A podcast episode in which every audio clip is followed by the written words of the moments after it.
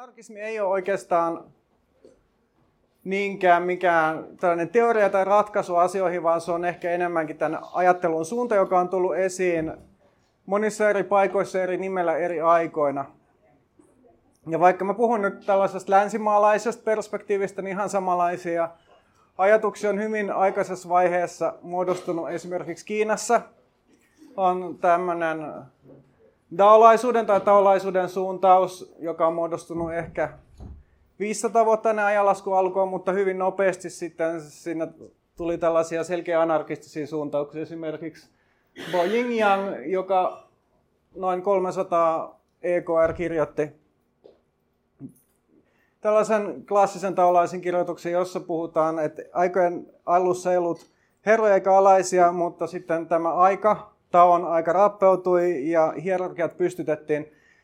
Eli siinä oli sekä tällainen idea, että joskus aikanaan ei ollut, luokkayhteiskunta ei ollut hierarkioita, mutta sitten omaisuuserojen kasvaessa on syntynyt hierarkinen yhteiskunta ja esivalta, jonka tarkoitus on lähinnä pitää luokkaeroja yllä. Eli paljon ennen kuin mistään kapitalismista mitään kuullut, kuultukaan, niin on jo tällainen melkein valmis anarkistinen analyysi tullut valmiiksi. Eli tosiaan nämä anarkistiset ideat, ne tulee aina uudestaan uudestaan historia-aikana erilaisissa paikoissa, erilaisissa ajoissa esiin. Mutta siitä huolimatta sit siinä vaiheessa, kun on syntynyt tämmöinen kirjallinen traditio ja perinne, niin ne tu- tavallaan myös uudet ideat kumpuu niistä vanhoista. Ja ensimmäinen näistä ideoista on suora demokratia. Mä tosiaan otin tässä historiallisen lähtökohdan. Mun mielestä ylipäätänsäkin anarkismi on helppo selittää historiasta, koska kaikilla näillä, se ei ole mikään, että jotkut lahkolaiset on jossain keksinyt tällaisia sääntöjä, mitä pitää totella ja sitten niistä poikkeavia kritisoidaan, että kaikki nämä anarkismin ideat, niin niissä on joku sellainen pointti, ne johtaa jostain, että on kokeiltu jotain muuta, se on toteltu toimimattomaksi ja sitten ollaan päätetty sitten tehdä asiat tietyllä tavalla. Yksi näistä peruslähtökohdista on demokratia. Se on vähän osittain sattumalta valikonnut tässä ensimmäiseksi. Ja nimenomaan suora demokratia. Ja to, mutta tuo suora etuliite on oikeastaan vähän turha. Ja mä selitän nyt miksi. Sen takia, että sitä mitä meillä nykyään kutsutaan demokratiaksi on oikeastaan tasavalta. Roomalainen käsite respublika, siinä missä sitten tämä demokratia tulee Atenasta. Ja Atenassa tosiaan noin 500 vuotta ennen ajanlaskun alkua heivattiin tyrannit ja perustettiin kansankokous, jossa sitten ihmiset yhdessä päätti asioista. Tietysti siihen osallistui ainoastaan miehet, ainoastaan vapaat miehet, ainoastaan syntyperäiset atenalaiset, eli se oli rajoitettu, mutta kuitenkin aika Suuri osa väestöstä päätti asioista suoraan demokratialla. Kaikki luottamustehtävät, mitä siellä valittiin, niin arvottiin. Eli siellä ei ollut minkäänlaista edustuksellisuutta sellaisessa nykyisessä mielessä. Romalaiset teki saman vajaa 50 vuotta myöhemmin heivas kuninkaansa ja he lähetti delegaation Kreikkaan silloin op- opiskelemaan sitä, että mikä olisi se tapa hallita tätä systeemiä. Ja he sitten päätyi tällaisen niin kuin atenalaisen ja spartalaisen mallin sekamuotoon. Spartassa oli kaksi kuningasta, jotka hallitsi samaan aikaan, kuulu eri perheisiin, mutta roomalaiset päättivät, että näiden pitää olla senaatin valitsemia, ettei pidä olla perinnöllistä järjestelmää, mutta kuitenkin edustuksellinen järjestelmä. Roomas muutti, oli senaatti, oli väenkokous ja oli nämä kaksi konsulia, jotka vastasivat spartalaisten kuningasta. Eli roomalaiset keksitään edustuksellisen demokratian miksi, mitä nykyään yleensä ymmärretään demokratiana, mutta alun perin sillä ei ole demokratian kanssa mitään tekemistä. Keskiajalla usein niin keskiaikaa pidetään tosi pimeänä aikana, mutta oikeastaan siinä vaiheessa, missä tämä Rooman systeemi kaatui, niin monissa paikoissa sitten alkoi olemaan huomattavasti enemmän ihmisillä sananvaltaa omia asioihin. Tällaista paikallista hallintoa, oli paljon erilaisia tasavaltoja, Sveitsissä paikoin se keskiaikainen malli on säilynyt nykypäivään saakka. Olennaista ehkä Suomen näkökulmasta ja ylipäätänsä anarkismin näkökulmasta yhtä tärkeitä kuin Sveitsin esimerkki on Novgorodi ja sitten Pihkova kaupunki. Tässä on vielä kuva Sveitsissä, miltä se näyttää nykyään. Tässä on Glaruksen kantonissa yleiskokous. Sveitsissä on siis kaksi kantonia, jotka vielä toimii suoralla demokratialla. Siellä joka vuosi kaikki täysikäiset kerääntyy tai halukkaat kerääntyy isolle aukiolle ja sitten päättää siellä esimerkiksi tili päätöksestä ja budjetista ja tällaisista asioista. Mutta ne on tosiaan näitä Sveitsin pienempiä kanttonia. Monet muut on sitten luopunut syystä tai toisesta tästä edustuksel, tästä suorasta demokratiasta siirtynyt jonkin se edustuksellisuuteen. Novgorod on sikäli mielenkiintoinen, että oikeastaan kolme neljäsosaa Suomesta on kuulunut Novgorodiin. Tämä on tilanne ennen Pähkinäsaaren rauhaa, jolloin vielä esimerkiksi Mikkeli on ollut periaatteessa Novgorodin alaisuudessa. Ja myös kristinusko on tullut suurimpaan osaan Suomeen idästä päin.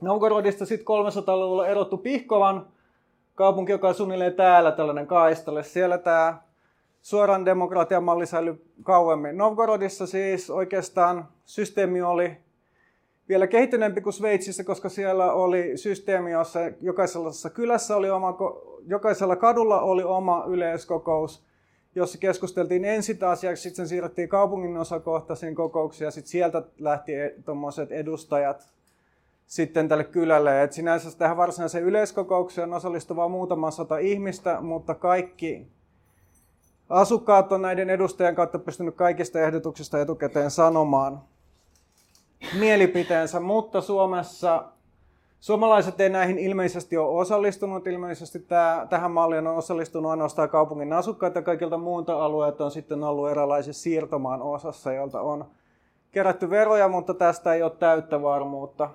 Mutta Pihkovassa tuo malli säilyi noin 40 vuotta pidempään ja se on paremmin dokumentoitu. Novgorodinhan sitten Moskovan saarit tai silloiset Moskovan prinssit hävitti. Ja siellä on sitten aika paljon tuhoutunut dokumentaatiota, mutta Pihkovassa on paremmin säilynyt, vaikka sekin joutui myöhemmin Moskovan vallottamaksi. Ja sitä luki Piotr Kropotkin Pietarissa 1200-luvulla ollessaan Petropavlovskin linnassa vankilassa syytettynä tällaisesta saarin vastaisesta toiminnasta. Kropotkin oli statukseltaan prinssi, sen takia sillä oli vankilassa paljon eri vapauksia. Se sai tehdä, ja myös tunnettu tällainen tutkija, esimerkiksi jääkausiteorian yksi ensimmäisistä kehittäjistä oli Kropotkin, mutta sitten pikkuhiljaa se heivasi nämä tieteelliset, tieteellisen kunnianhimon ja siirtyi tällaiseksi vallankumoustoimijaksi. Siellä Petropavlovskin linnassa Kropotkin luki näitä Pihkovan dokumentteja ja päätyi sitten, että tällaiseen malliin pitäisi jatkossakin siirtyä, jos on tällaisia vapaita hallinnollisia kaupunkeja. Kropotkin sitten pakeni sieltä vankilasta silloisen punaisen ristin avustuksella, koska 1800-luvulla punainen risti oli vielä Punainen risti-nimisiä järjestöjä oli sekä tällaisia poliittisia vankia tukevia järjestöjä että yleishumanitaarisia sotainvalideja sodassa haavoittuneita tukevia järjestöjä. Ja vasta sitten 1900-luvulla erottu toisesta humanitaarinen ja poliittinen punainen risti ja sitten nykyään tämä poliittinen punainen risti jatkaa toimintaansa anarkistinen musta risti nimellä. Mutta Kropotkin tosiaan keplotteli itsensä vankilasairaalaan ja sieltä sitten, kun oli huonommin vartioitu, pääsi pakenemaan ja pakopäivänä sitten Kropotkin illasti apuraidansa kaupungin parhaassa ravintolassa, koska epäili, että sieltä ei kukaan häntä etsiä. Pakeni ulkomaille, palasi Venäjälle vasta vallankumouksen jälkeen. Sitten 1900-luvulla, 2000-luvulla on erilaisia tällaisia suoran demokratian kokeiluja esimerkkejä tärkeimpinä ja merkittävämpänä ehkä Venäjän vallankumous vuonna 1905, mutta oli muitakin esimerkkejä esimerkiksi Etelä-Koreassa Gwangjussa kansanousu vuonna 80, sitten tosiaan oli vielä esis, esillä nämä Sveitsin kaksi kantonia, missä on edelleen Käytetään suoraa demokratiaa sitten yliopistovaltaus Helsingissä Porthaniassa vuonna 2050, jonka ansiosta tämä suora demokratia löi itsensä läpi Suomessa.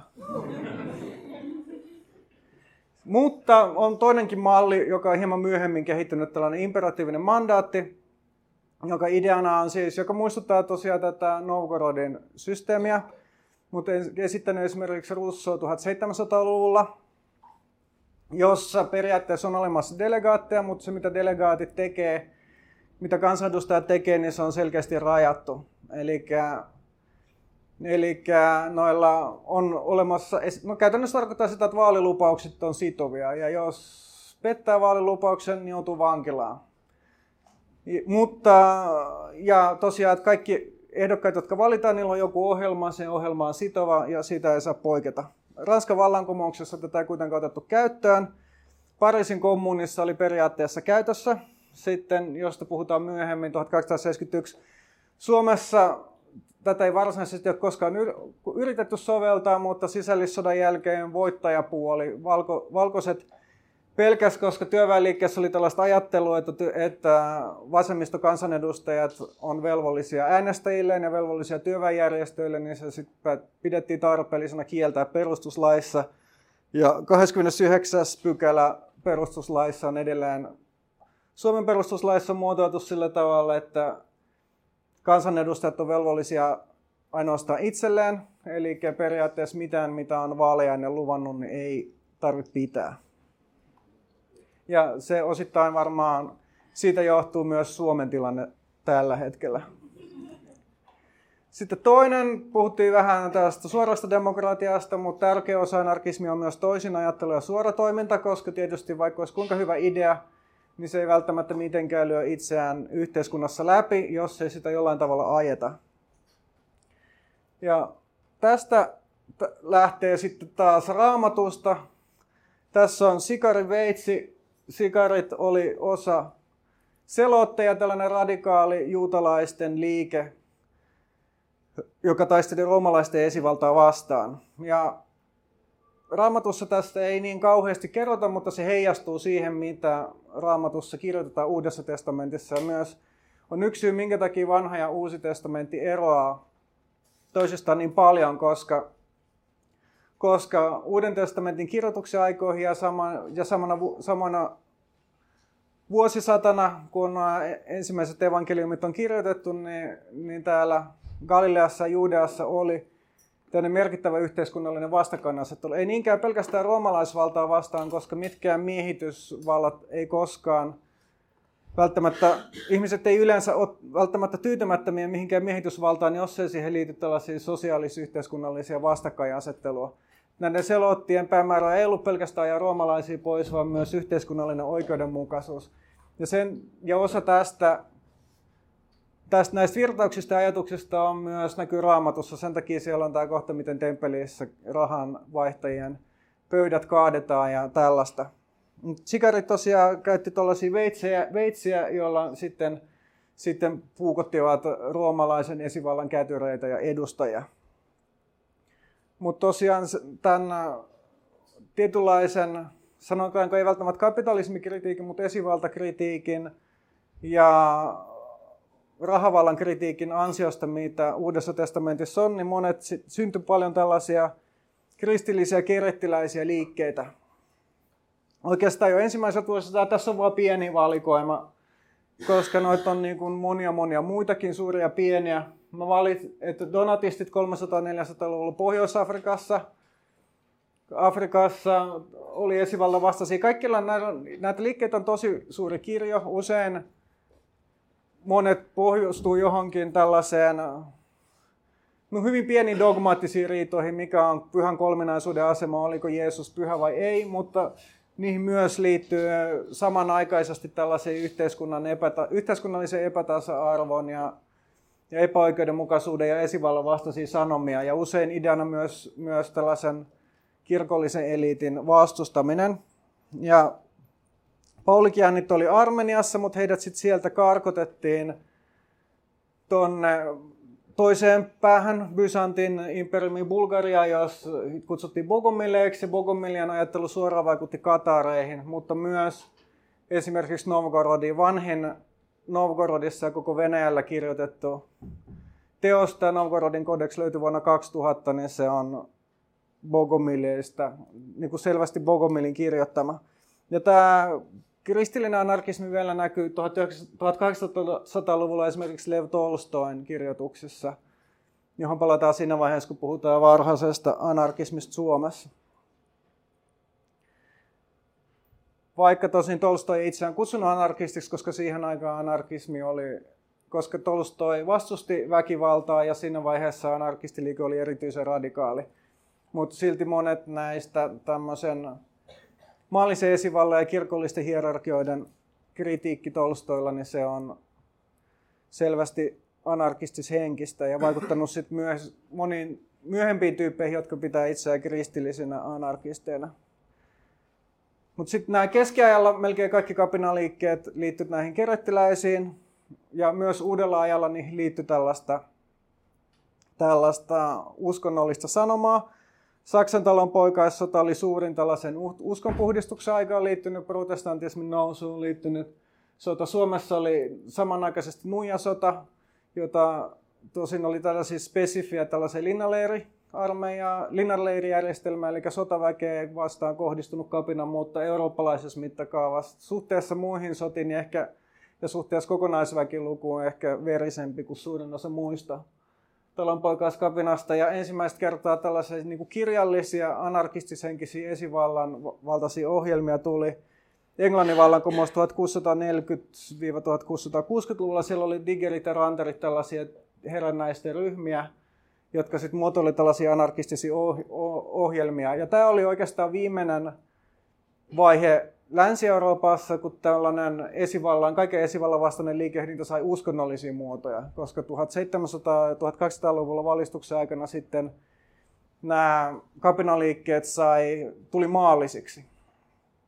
Ehkä osittain myös sen takia, että tämä kapinallisuus keskittyi Ranskaan, jossa oli katolinen kirkko ja vahvoilla 1700-luvulla sai oikeastaan voitti paikalliset tällaiset uskonpuhdistusliikkeet ja sitten myös oli vahva tämmöinen absolutistinen järjestelmä. Et Englannissa on pitkä perinne protestin jonkinlaisesta, miten nyt sanoisi taas, integroinnista tai haltuunotosta. Oli Magna Carta jo keskiluvulla, keskiajalla, jolla rajoitettiin kuningasvaltaa ja kaikki nämä Englannin kapinat rajoitti kuningasvaltaa entisestään, kunnes 1600-luvulla siellä sitten siirryttiin täysin tällaiseen perustuslaillisiin systeemiin, minkä ansiosta Englannissa ei ole 1600-luvun jälkeen ollut vallankumouksia.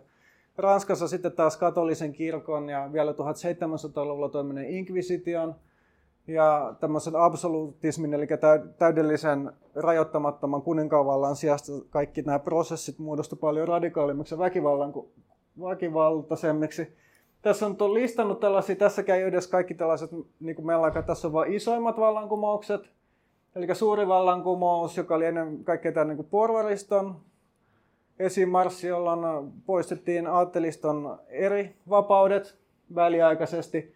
Sitten tuli takas, mutta sitten heinäkuun vallankumouksessa siirryttiin lopullisesti perustuslailliseen monarkiaan. Ja asteittain sitten 1200-luvun aikana, kahden muun vallankumouksen aikana, aikana tasavaltaan.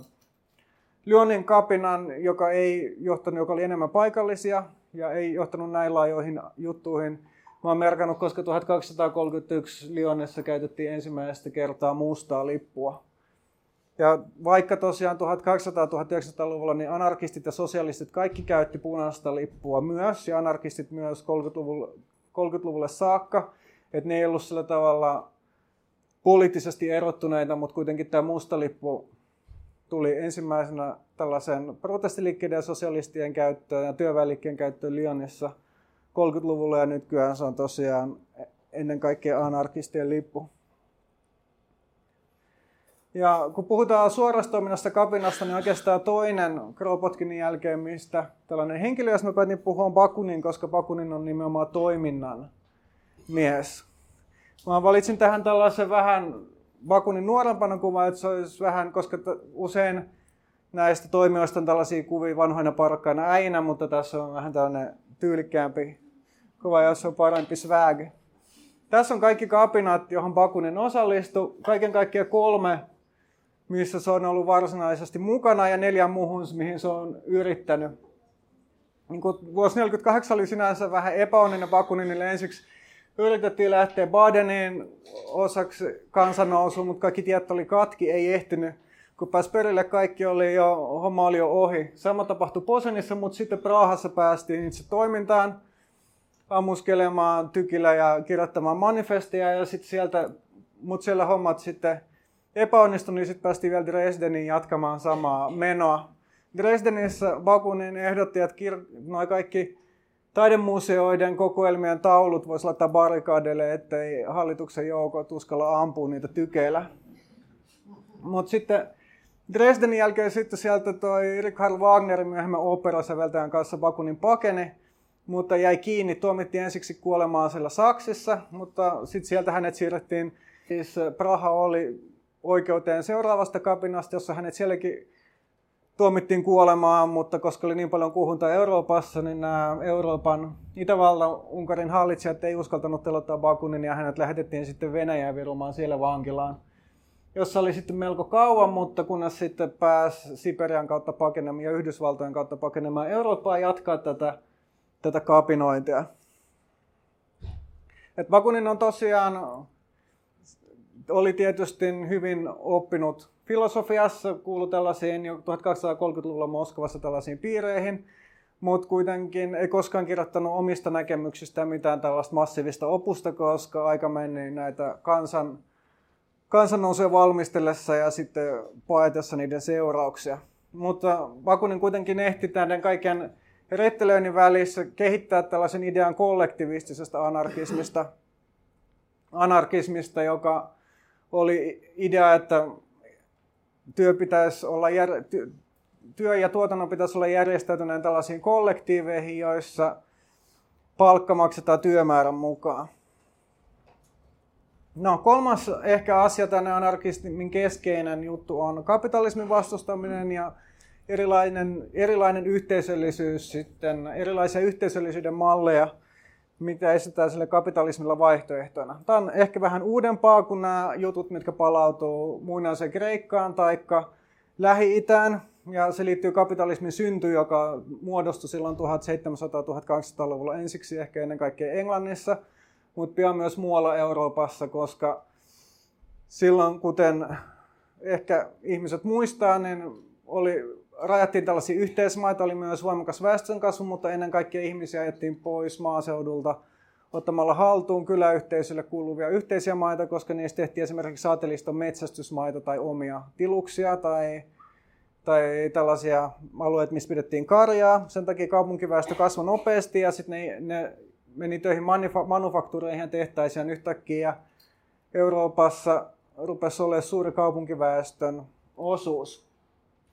Ja tosiaan siinä, missä Englannissa, mutta myös näissä Lyonin kapinoissa, niin kapina suuntautui teknologia vastaan, tuhottiin näitä kutomakoneita, jotka vähensivät työvoiman tarvetta, niin sitten Englannissa tämä liike siirtyi pikkuhiljaa tällaisesta teknologian vastaisuudesta niin vaatimaan yleistä yhtäläistä äänioikeutta. Syntyi chartistiliike, joka oli ehkä ensimmäinen iso työväenliike. Mutta myös sitä huolimatta, että vaatimus ja metodi oli osittain maltillisia, niin toisaalta monet ajatteli, että tämä yleinen ja yhtäläinen äänioikeus niin se välittömästi johtaisi sosialismiin, koska työväenluokka on niin paljon enemmän kuin mitä muita luokkia. Ja myös ajateltiin, että hallitseva luokka ei koskaan tähän vaatimukseen edes suostu ilman vallankumousta. Nyt utopia, utopia sosialisteja, nyt oli muun muassa Henri Saint-Simon, Charles Fourier, ja, ja Robert Owen. Niillä oli erilaisia malleja, usein tällas, esimerkiksi perustat tällaisia omia idealistisia yhteisöjä tai sitten osuuskuntia. Monet heistä ei välttämättä kannattanut vallankumoustoimintaa.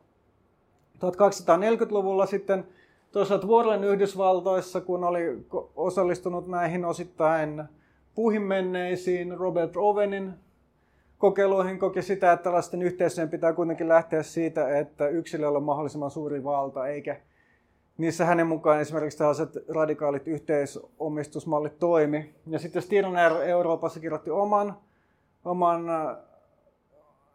muotoili oman näkemyksensä, jonka mukaan yksilö ei pitäisi sitoa minkälaiset sopimukset tai, tai velvoitteet. Ja sitten 1200 vuonna 1840 Proudhon kirjoitti tämän omaisuudesta ensimmäisen kirjoituksen, jossa hän muotoili jotain perusnäkemyksiä, että omaisuus on varkautta, eli yksityisomaisuus ei perustu ihmisten tällaiseen innovointiin ja, ja mihin lie, lie lahjakkuuteen, vaan aina yleensä työvoiman tällaiseen hyväksi käyttöön. Et kaikki yhteisomistus on periaatteessa varkautta, Ja sitten tuli tämä property is theft, property is theft, ja siitä lähtien sitten johtui, että anarkistit nykyään jo yleensä aina mate eikä teetä. Mut, ja toinen sitten, Prudonin malli oli mutualismi. Mutualismi, eli johon ei liittynyt välttämättä tuotantovälineiden tällaista kaikille kuulumista, vaan hän oli sitä mieltä, että, että tarvitaan tällainen työväenpankki, jossa sitten, sitten kaikki saa rahaa suhteessa niiden tuottamiseen, mutta tämä Prudon perusti tällaisen pankin 1840-luvulla, mutta se nopeasti, nopeasti kaatu. Prudon oli myös ensimmäinen henkilö, joka otti tämän anarkismi-termin käyttöön. Kutsui itseään anarkistiksi. Se oli tietysti osittain tällaista trollausta, koska alkuperäinen anarkismin merkityshän on sekasorto, missä se on jo Kreikassa käytössä Aristoteella ja Platonilla. Mutta sitten Proudhon keksitään sen provokaatio, että okei, ei esivaltaa, no me, me vastustamme esivaltaa, sit ollaan sitten anarkisteja. Ja se tietysti on aina niin kauhistuttanut, kauhistuttanut tottunut pikkuporvarillista kulttuuriväkeä, mutta toisaalta tästä provoamisesta on tietty hyöty, koska on monia samanhenkisiä aatesuuntauksia vaikka 1800-luvulta. Silloin oli sosiaalivallankumouksellisia, oli maksimalisteja, oli, oli nihilisteja, mutta kukaan ei oikeastaan enää muista näitä tyyppejä. Sen sijaan anarkismi tulee aina vaan uudestaan ja uudestaan niin kuin nousee jossain muodossa tai toisessa. Et sikäli tällainen provoaminen, vaikka se toisaalta herättää paljon vääriä mielikuvia, niin se on myös osoittanut, osoittanut tehokkaaksi taktiikaksi.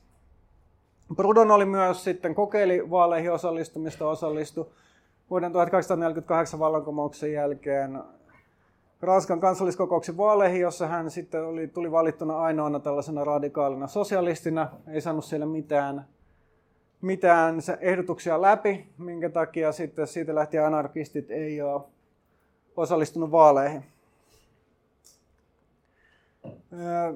Siinä sitten syntyi monenmoista tällaista järjestöä, joiden tarkoitus oli tällaisia radikaaleja työväen järjestöjä ja toimijoita, toimijoita sopeutu yhteen. Ehkä merkittävä niistä oli ensimmäinen internationaali, perustettiin 1868. Siinä oli osallistuja, oli osallistuja Prudonisteja, näitä, jotka kannatti tätä sen mutualistista mallia, kansanpankkia ja niin poispäin väkivallaton toiminta, bakuninilaisia, tällaisia kooperatistityyppejä, sitten oli Marx ja Engels kommunisteja, jotka olisivat mieltä, että kaiken pitäisi kuulua kaikille. Mutta varsinainen kahteenjako ei syntynyt näistä taloudellisista malleista, vaan kaksi kysymystä vuonna 1870, eli vaaleihin osallistuminen ja valtiovallan haltuunotto. Koska Marx ja Engels oli sitä mieltä, että on tärkeää vaikka propagandasyistä osallistua tasavaltalaisiin edustuksellisiin vaaleihin, saada siellä – omia ehdokkaitaan läpi ja sitten siellä sitä kautta edistää sosialismin asiaa ja sitten myös vallankumouksellisin toimin sitten ottaa, tai joko väkivallattomasti tai vallanku, vallankumouksellisesti, siinä ei oikeastaan Marx ole koskaan kovin tarkka, miten se tehdään, niin ottaa valtiovalta haltuun ja sitten tällä tavalla ylhäältä alaspäin luoda sosialistinen järjestelmä, mistä sitten Bakunin jo 50 vuotta ennen Neuvostoliiton perustamista ennusti, että siitä tulee, tulee to, tällainen autoritäärinen hirmuhallinto. Ja siitä lähtien vuonna 1870 oikeastaan vasta marksilainen tällainen kommunismi ja anarkismi on eriytynyt eri suuntauksiksi. Ja toinen syy oli tämä minkä tähän hajantumiseen oli ja näihin erilaisiin näkemyksiin oli johtopäätökset Pariisin kommunista. Tosiaan vuonna 1872 Pariisin kommunin jälkeen lopullisesti nämä näkökannat eriytyi, koska kaikilla eri tyypeillä oli täysin erilaiset johtopäätökset. Marksin mielestä Pariisin kommunin ongelma oli se, että kommunaarit ei ollut tarpeeksi toimekkaita, ne ei ottanut haltuun tasavallan rahoja koska, koska tosiaan koko tämän Ranskan virallisen hallituksen keskuspankki oli Pariisissa, mutta sitä ei sitten, sitten kommunaarit ottanut haltuunsa tietynlaisista poliittisista syistä. Troski kirjoitti vasta 40 vuotta myöhemmin. Troskin näkemys oli, että ongelma on, että puuttuu johtava puolue, joka olisi julistanut päättäväisesti diktatuurin ja sitten luonut tällaisen hierarkisen ja tehokkaan komentorakenteen, mutta Trotskin näkemykset heijastelee blankuistien näkemyksiä, joka oli tämä silloinen ehkä merkittävin Ranskan sosialismin suuntaus oli tänne Blankiin, jonka näkemyksen mukaan pitää perustaa salaseuroja, jotka sitten poliittista väkivaltaa ja terroria käyttäen ottaa valtiovallan haltuunsa ja perustaa sosialismin. Et se on oikeastaan tällaisen niin kuin leninismin esiaste ja suurin osa blankkisteista, jotka joutui pakenemaan kommunin jälkeen Ranskasta, meni Lontooseen ja sitten liittyi tähän Marxin internationaaliin. Ja, mutta kuitenkin Marx on oikeastaan lähempänä melkein sen Pariisin kommunianalyysissä anarkisteja, koska Marx oli sitä mieltä, että kommunin henki oli demokraattinen ja ei missään vaiheessa kannattanut, että joku yksittäinen puolue olisi perustanut yhden puolueen diktatuurin. Marxille proletariaatin diktatuuri ei koskaan tarkoittanut sitä, että olisi joku yksittäinen puolue, joka ottaisi kaiken haltuun. Mutta sitten monet sosialistiset puolueet on päätynyt just Blankiin ja Trotskin ja Leninin linjoille. Sen sijaan Kropotkin analyysi oli erilainen kuin Marxin tai, tai Trotskin. Kropotkin oli sitä mieltä, että kun perustettiin tänne hallitus, se rupesi yhä enemmän enemmän toimimaan itsestään, vieraantui, vieraantui kommunin muista osanottajista, jotka parhaansa mukaan pyrki puolustamaan sitä vallattua, vallattua Pariisia, eikä myöskään kykenyt sitten ylhäältä alaspäin toteuttaa näitä uudistuksia, jotka olisivat olleet tarpeellisia kommunin voittoa varten. Että oikeastaan tämä Pariisin kommuni, jossa anarkistit ja marksilaiset ja blankistit, kaikki ja tasavaltalaiset, oli paljon myös liberaaleja tasavaltalaisia, jotka ei välttämättä edes halunnut kovin radikaaleja yhteiskunnallisia reformeja muuta kuin, kuin tästä keisarivallasta luopumisen kaikki tässä oli rinta rinnan, mutta nämä analyysit oli niin erilaisia, että poliittiset liikkeet lähti eri suuntiin. Sitten nyt ollaan käsitelty demokratiaa, ollaan käsitelty suoraa toimintaa ja kapitalismin vastaisuutta. Oikeastaan viimeinen tällainen, tällainen anarkismin perus, perussuuntaus on vapaa yksilö ja yksilönvapauden idea mikä, mistä tosiaan puhuin jo Warrenista ja Stirneristä, mutta vähän, että mitä se on sitten ollut käytännön liikkeessä ja käytännön toimintaa. Ennen kaikkea tämä liittyy toisaalta anarkistiseen naisliikkeen ja sitten tällaiseen niin sanottuun vapaa-rakkauden liikkeeseen, joka 1200-luvulla on tarkoittanut vähän eri asiaa ja monenlaisiakin asioita. Esimerkiksi Yhdys, ja monet, jotka on, oli tässä vapaa liikkeessä, teki näitä lehtiä. Esimerkiksi on Lucifer the Light Bearer, lehti Yhdysvalloissa. He määritteli itsensä individualisti anarkisteiksi, mutta tällainen erottelu on ehkä osittain ongelmallinen, koska monet myös näistä klassisista vallankumousanarkisteista on myös ollut monella tavalla epäkonventionaalisia niiden yksityiselämässä. Ja kaikki on kannattanut Suurin osa tai melkein kaikki on kannattanut naisten asian parantamista, tasa-arvoa miesten ja naisten välillä.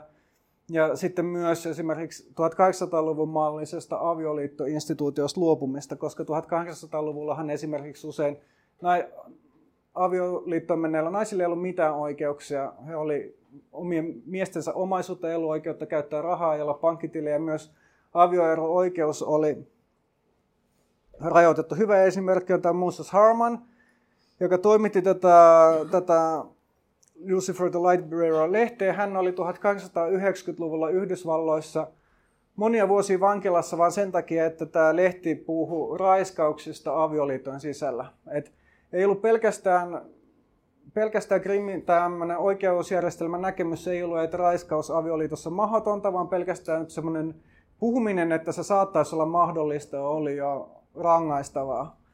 Ja sen takia Harman sitten heikkeni. Näiden oli yhteensä kuuden vuoden aikana varmaan puolet vankilassa. Noin yli kolme vuotta vankilassa 1890-luvulla joutui niin huonoa kuntoa, että sitten kuolikin aika nuorena. Ensimmäinen feministinä itseään pitänyt anarkisti oli Virginia Bolton Argentiinassa. Ei kauhean tunnettu hahmo, koska hän oli no, ensinnäkin vähän erillään Euroopasta, mutta myös täysin duunari pohjainen tyyppi itse. Teki tällaista La Voz de la Mujer-lehteä. 1890-luvulla joutui karkotettu Argentiinasta ja kuoli Uruguayssa vuonna 60. Tämä, mä en laittanut tähän otsikkoon feminismi, koska monet muut anarkistiset toimijat on syystä tai toisesta vastustanut tätä termiä. Se on vähän epäselvää, kuka on keksinyt. Feminismi-sanan yksi teoria, että sen olisi keksinyt Fourier 1240-luvulla utopia sosialisti, josta oli puhetta. Mutta 1200-luvun puolivälissä se oli enemmänkin pilkkanimi. Ja myös siinä vaiheessa oli tällainen tietynlainen reaktiivinen vaihe tai tällainen, miten nyt sanoisi, vastareaktio sosialistisessa liikkeessä tätä naisten tasa-arvoliikettä vastaan, jonka edu, tärkein edustaja oli Proudhon, joka oli seksisti ja rasisti. Ja argumentoi sitä vastaan, mutta se ei suinkaan ollut, ollut niin kuin usein sanotaan, että okei, nämä asiat oli huonosti kehittyneitä, Proudhon oli ensimmäinen anarkisti, tilanne oli alkee, oli ikään kuin, ei ollut nämä ideat ei ollut valmiita, mutta oikeastaan se ei pidä paikkaansa, koska ennen Prudhonia oli paljon toimijoita, jotka kannatti täyttä tasa-arvoa naisille ja seksuaalista vapautta ja niin poispäin. Proudhon oikeastaan ennemminkin edusti sellaista sosialistisen liikkeen sisällä ollutta vastareaktiota, joka pyrki lakasemaan nämä tasa-arvokysymykset maton alle. Mutta niin kuin sanoin, niin kaikki muut nämä anarkistin suuret klassiset toimijat on kannattanut tasa-arvoa ja myös ollut omassa elämässä epätavallisia. Kropotkinilla oli järjestelmä, hän oli naimisissa, mutta vaimonsa kanssa aina kolmen vuoden välein he päätti uudestaan, että jatketaanko tätä avioliittoa vai ei. Bakuninin vaimolla oli suhde toisen toverin kanssa, joka, joka oli Bakuninille täysin ok. Tärkeä myös Yhdysvaltain toiminnan Voltairin de Clare ei pitänyt itseään feministinä, mutta kirjoitti paljon näistä 1800- ja 1900-luvun taitteessa. Tasa-arvoasioista oli Emma Goldmanin yksi tällaisia esi, esikuvia. Voltairin de Clare myöskin keksitään käsitteen anarkismi ilman adjektiiveja. Oli sitä, alun perin piti itse individualisti anarkistina, mutta sitten päätyi siihen, että ei ole tarpeen niin jakaantua tällaisiin koulukuntiin, koska kaikki on pohjimmiltaan samoja liikkeitä ja tarvitsee toisiaan. Ja ensimmäinen tällainen anarkistinen naisjärjestö oli Mujeres Libres Espanjassa 30-luvulla, joka perustettiin aika myöhäisessä vaiheessa, muistaakseni vasta vuonna 1936, mutta kasvoi sitten Espanjan sisällissodan aikana voimakkaasti. Mutta Mujeres Libres ei koskaan pitänyt itseään feministijärjestönä. Mujeres Libres ja Emma Goldman ja Voltairin de Clairin maissa ja aikoina feminist, liikkeenä pidettiin pelkästään suffragetteja, jotka oli usein tällaisia porvarillisia naisia, joita kiinnosti pelkästään äänioikeuskysymys, mutta ei mitkään naisia koskevat taloudelliset kysymykset. Mutta kuten sanoin, niin heitä ennen tosiaan Virginia Bolten oli täysin tuollainen työväenluokasta itsensä kotoisin Argentinassa piti itseään sekä anarkistina että feministinä. Ja sitten toinen, seksuaalivähemmistöoikeudet. Tässä tulee nimenomaan Emma Goldman esiin tieraivana ja nämä Alexander Bergman, ja oli tämä Oscar for Mother Earth-lehti, joka oli ensimmäinen Yhdysvalloissa, joka alkoi yksi ensimmäisistä tahoista Yhdysvalloissa, joka ajoi ajamaan seksuaalivähemmistöjen asiaa. Myös Oscar Wilde, joidenkin mukaan irlantilainen, tällainen irlantilainen Briteissä, Englannissa asunut kirjailija, piti itse anarkistina, mutta myös tällainen Britanniassa ensimmäisiä toimia John Henry Mackay, Skotlannissa asunut homo ja individualisti anarkisti oli yksi ensimmäisiä. Hän kirjoitti pelkästään salanimellä, sen takia häntä ei koskaan tuomittu toisin kuin Oscar Wilde, joka tosiaan joutui vankilaan 1890-luvulla. Ja sitten Ranskassa esimerkiksi, no oli paljon erilaisia toimijoita, mutta Madeleine Pelletier 1200-luvun lopulta aina 1930-luvulle tällainen toimija, joka aina pukeutui pelkästään miesten vaatteisiin eikä, ja myös vastusti seksiä ylipäätänsä. Ja tässä oli, eikä harrastanut sitä ikinä. Että oli tällaisia monia erilaisia toimintoja ja lähestystapoja, mutta tietysti niin kuin pitää sanoa, että nämä identiteetit on myös muuttunut jatkuvasti, että sellaisia identiteettejä ja lähestymistapoja, mitä on 1200-luvulla ollut ja 1900-luvun alkupuolella, niin ei välttämättä, niille ei välttämättä nykyään ole mitään selvää lokeroa. Ja tosiaan seksuaalivähemmistöliike monissa maissa ei ole välttämättä ollut kytköksissä anarkismiin, että se on lähinnä Yhdysvalloissa ja Englannissa ja jossain määrin Saksassa ja Ranskassa, mutta sitten taas jossain muualla, muissa maissa se on voinut tulla ihan toisilta suunnista. Sitten pari sanaa käytännöstä, koska teoria on aika turhaa ilman mitään käytäntöä. No Pariisin kommunista tuli jo puhetta, mutta Pariisin kommunin jälkeen oli jonkinlainen tällainen dis, miten nyt sanoisi, pettymys. Se oli oikeastaan näissä kehittyneissä teollisuusmaissa viimeisin tällainen massojen aseellinen kapina, ja joka tosiaan murskatti on erilaisia. Arviot vaihtelevat laajasti, joidenkin mukaan olisi ollut vain 6000 murhattua, toisten arvioiden mukaan 30 000. Sen jälkeen oikeastaan ei enää ollut tällaisia joukkojen onnistuneita tai edes mitenkään suuren mittakaavan kansanosa, vaikka esimerkiksi Bakunin yritti vielä vanhoina päivinä järjestää muutamia. Anarkistit siirtyivät käyttämään tällaisia pommiiskuja ja salamurhia, joskus vihattuja vallanpitäjiä vastaan toisinaan, vaikkapa porvariston edustajia vastaan. Siinä on vasemmalla murhataan Sadi Carnot, Ranskan presidentti. 1290-luvulla keskellä McKinley. 1900-luvun alussa hänet murhasi Long Golgots molemmat sen takia, miten he olivat reagoineet lakkoliikkeisiin, mutta myös tällaisiin muihin.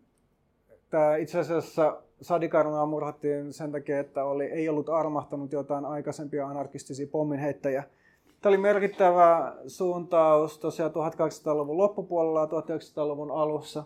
Laitemaisessa kuvassa en tiedä, mi- mihin viittaa tarkalleen. Siinä ilmeisesti jossain poliisiasemalla räjähtää pommi. Mutta oli idea, että sitten tehdään tällaisia yksittäisten solujen, vähän samaan tapaa kuin selotteilla 2000 vuotta aikaisemmin Juudeassa ja tehdään tällaisia yksittäisiä iskuja ja sitten ne kannustaa kansan kapinaan. Ei ollut ehkä kauhean menestyksekäs strategia, mutta toisaalta johtuu myös siitä, että ajat muuttu, että yhteiskunnan tilanne muuttuu ja tällaisen avautui uusiin mahdollisuuksiin järjestäytyneen työväenliikkeen muodossa. Siinä mielessä 1700-luvulla ehkä työväenliikkeen olennaisin organisaatiomalli oli tällaiset mellakat.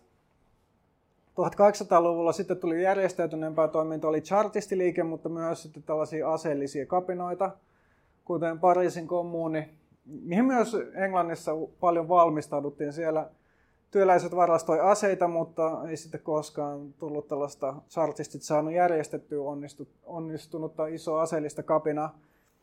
Mutta 1200, ja sitten oli toisaalta tällaisia maanalaisia järjestöjä, joiden organisoitumismalli oli vähän niin kuin vapaamuurareilta usein omaksuttu. Esimerkiksi Yhdysvalloissa Knights of Labor oli alun perin tällainen työn ritarit, oli tällainen työväenjärjestö, joka oli alun perin maanalainen. Mutta sitten 1800-luvun lopulla tosiaan tuli mahdolliseksi laillinen työväenjärjestäytyminen ja sitä muuta syntyi ensimmäisiä tällaisia nykyaikaisia ammattiliittoja.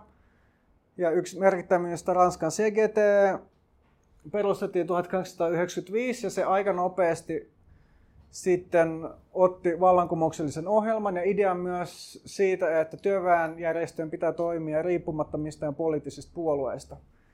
Eli valittiin tänne malli, että, että meillä on ammattiliitto, ammattiliitto sitten järjestää yleislakon ja sitä kautta ottaa haltuunsa haltuunsa kaiken tuotannon. Ei oikeastaan sama asia kuin anarkismi, mutta koska siinä, siihen ei välttämättä liity tällaisia laajempia anarkistisia ideoita yksilöstä tai yksilön vapauksista tai, tai keskinäisestä avusta. Että idea on pelkästään, että työläiset valtaa ja sitten ammattiliitot järjestää kaiken tuotannon. Mutta paljon anarkistia meni mukaan CGT, saman tapaan Fora, perustettiin Argentiinassa Yhdysvalloissa IVV 1905, merkittävä järjestö suomalaisnäkökulmasta sen takia, että se oli erityisen vahva suomalaissiirtolaisten parissa ja itse asiassa 20, ainoa IVVn koskaan ilmestynyt päivälehti, ja sen nimi oli Industrialisti, oli suomenkielinen päivälehti. Anarkosyndikalismi terminä keksittiin ensimmäistä kertaa, käytettiin 1906. Itse asiassa syntyi Venäjällä, missä tämä syndikalismi ei koskaan ollut kauhean suuri liike. Ja länsimaissa tätä ruvettiin pikkuhiljaa käyttää sitä muuta kuin erityisesti ensimmäisen maailmansodan aikana nämä hajaantu. CGT-liitto, koska sen enemmistö oli jo käänty tukemaan sotaa. Siellä oli paljon, paljon tällaisia sosiaalidemokraattisia tällaista asevelihenkilöä, jonka mielestä piti yhdessä vastustaa Saksan hyökkäystä.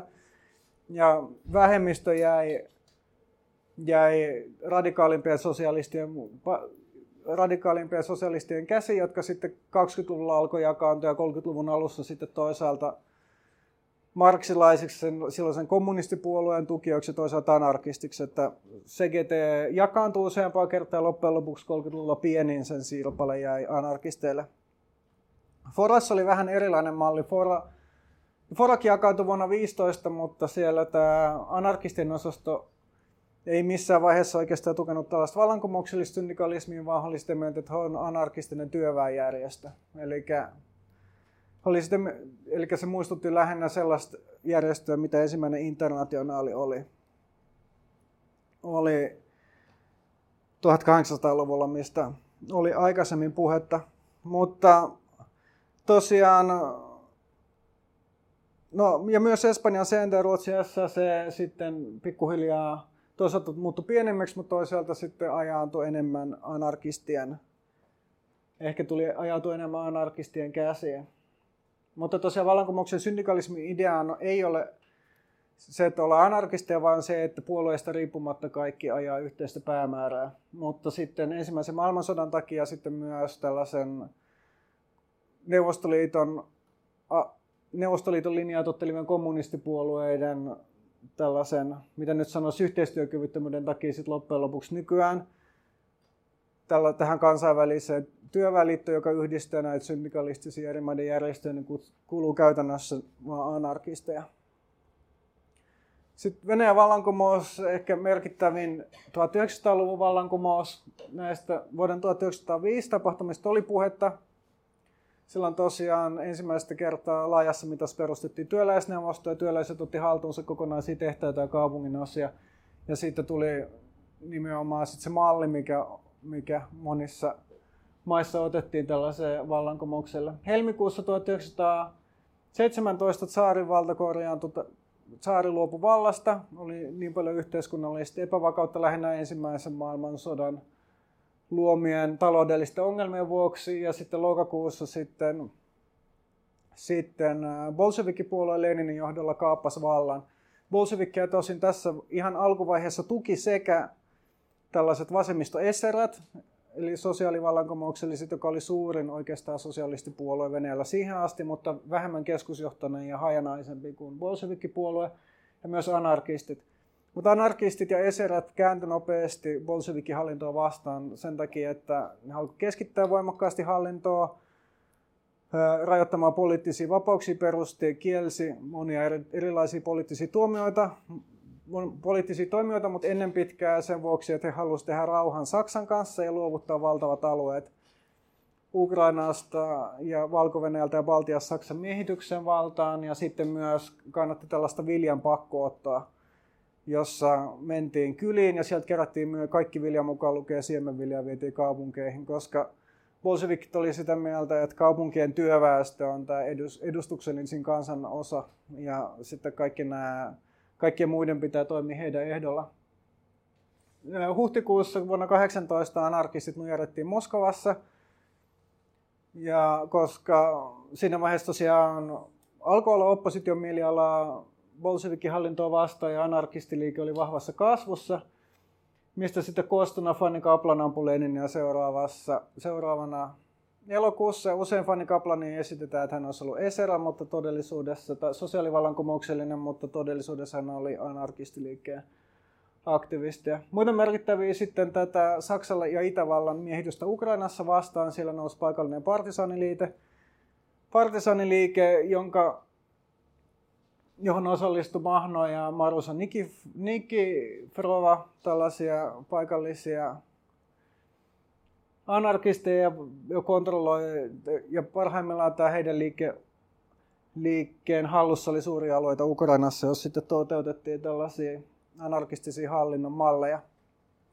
Konstantissa Pietari edellä olevalla saarella sitten erityisesti tämä, tämä bolshevikkien maatalouspolitiikka, tämä viljan, viljan pakkoottopolitiikka ja myös kaikenlaisen tällaisen taloudellisen itse organ, organisaation kielto aloitti kapina vuonna 2021, joka sitten suurin, suurta vaivaa nähden Bolshevikin hallinto onnistui kukistaa lähinnä latvialaisten ja suomalaisten joukkojen avulla.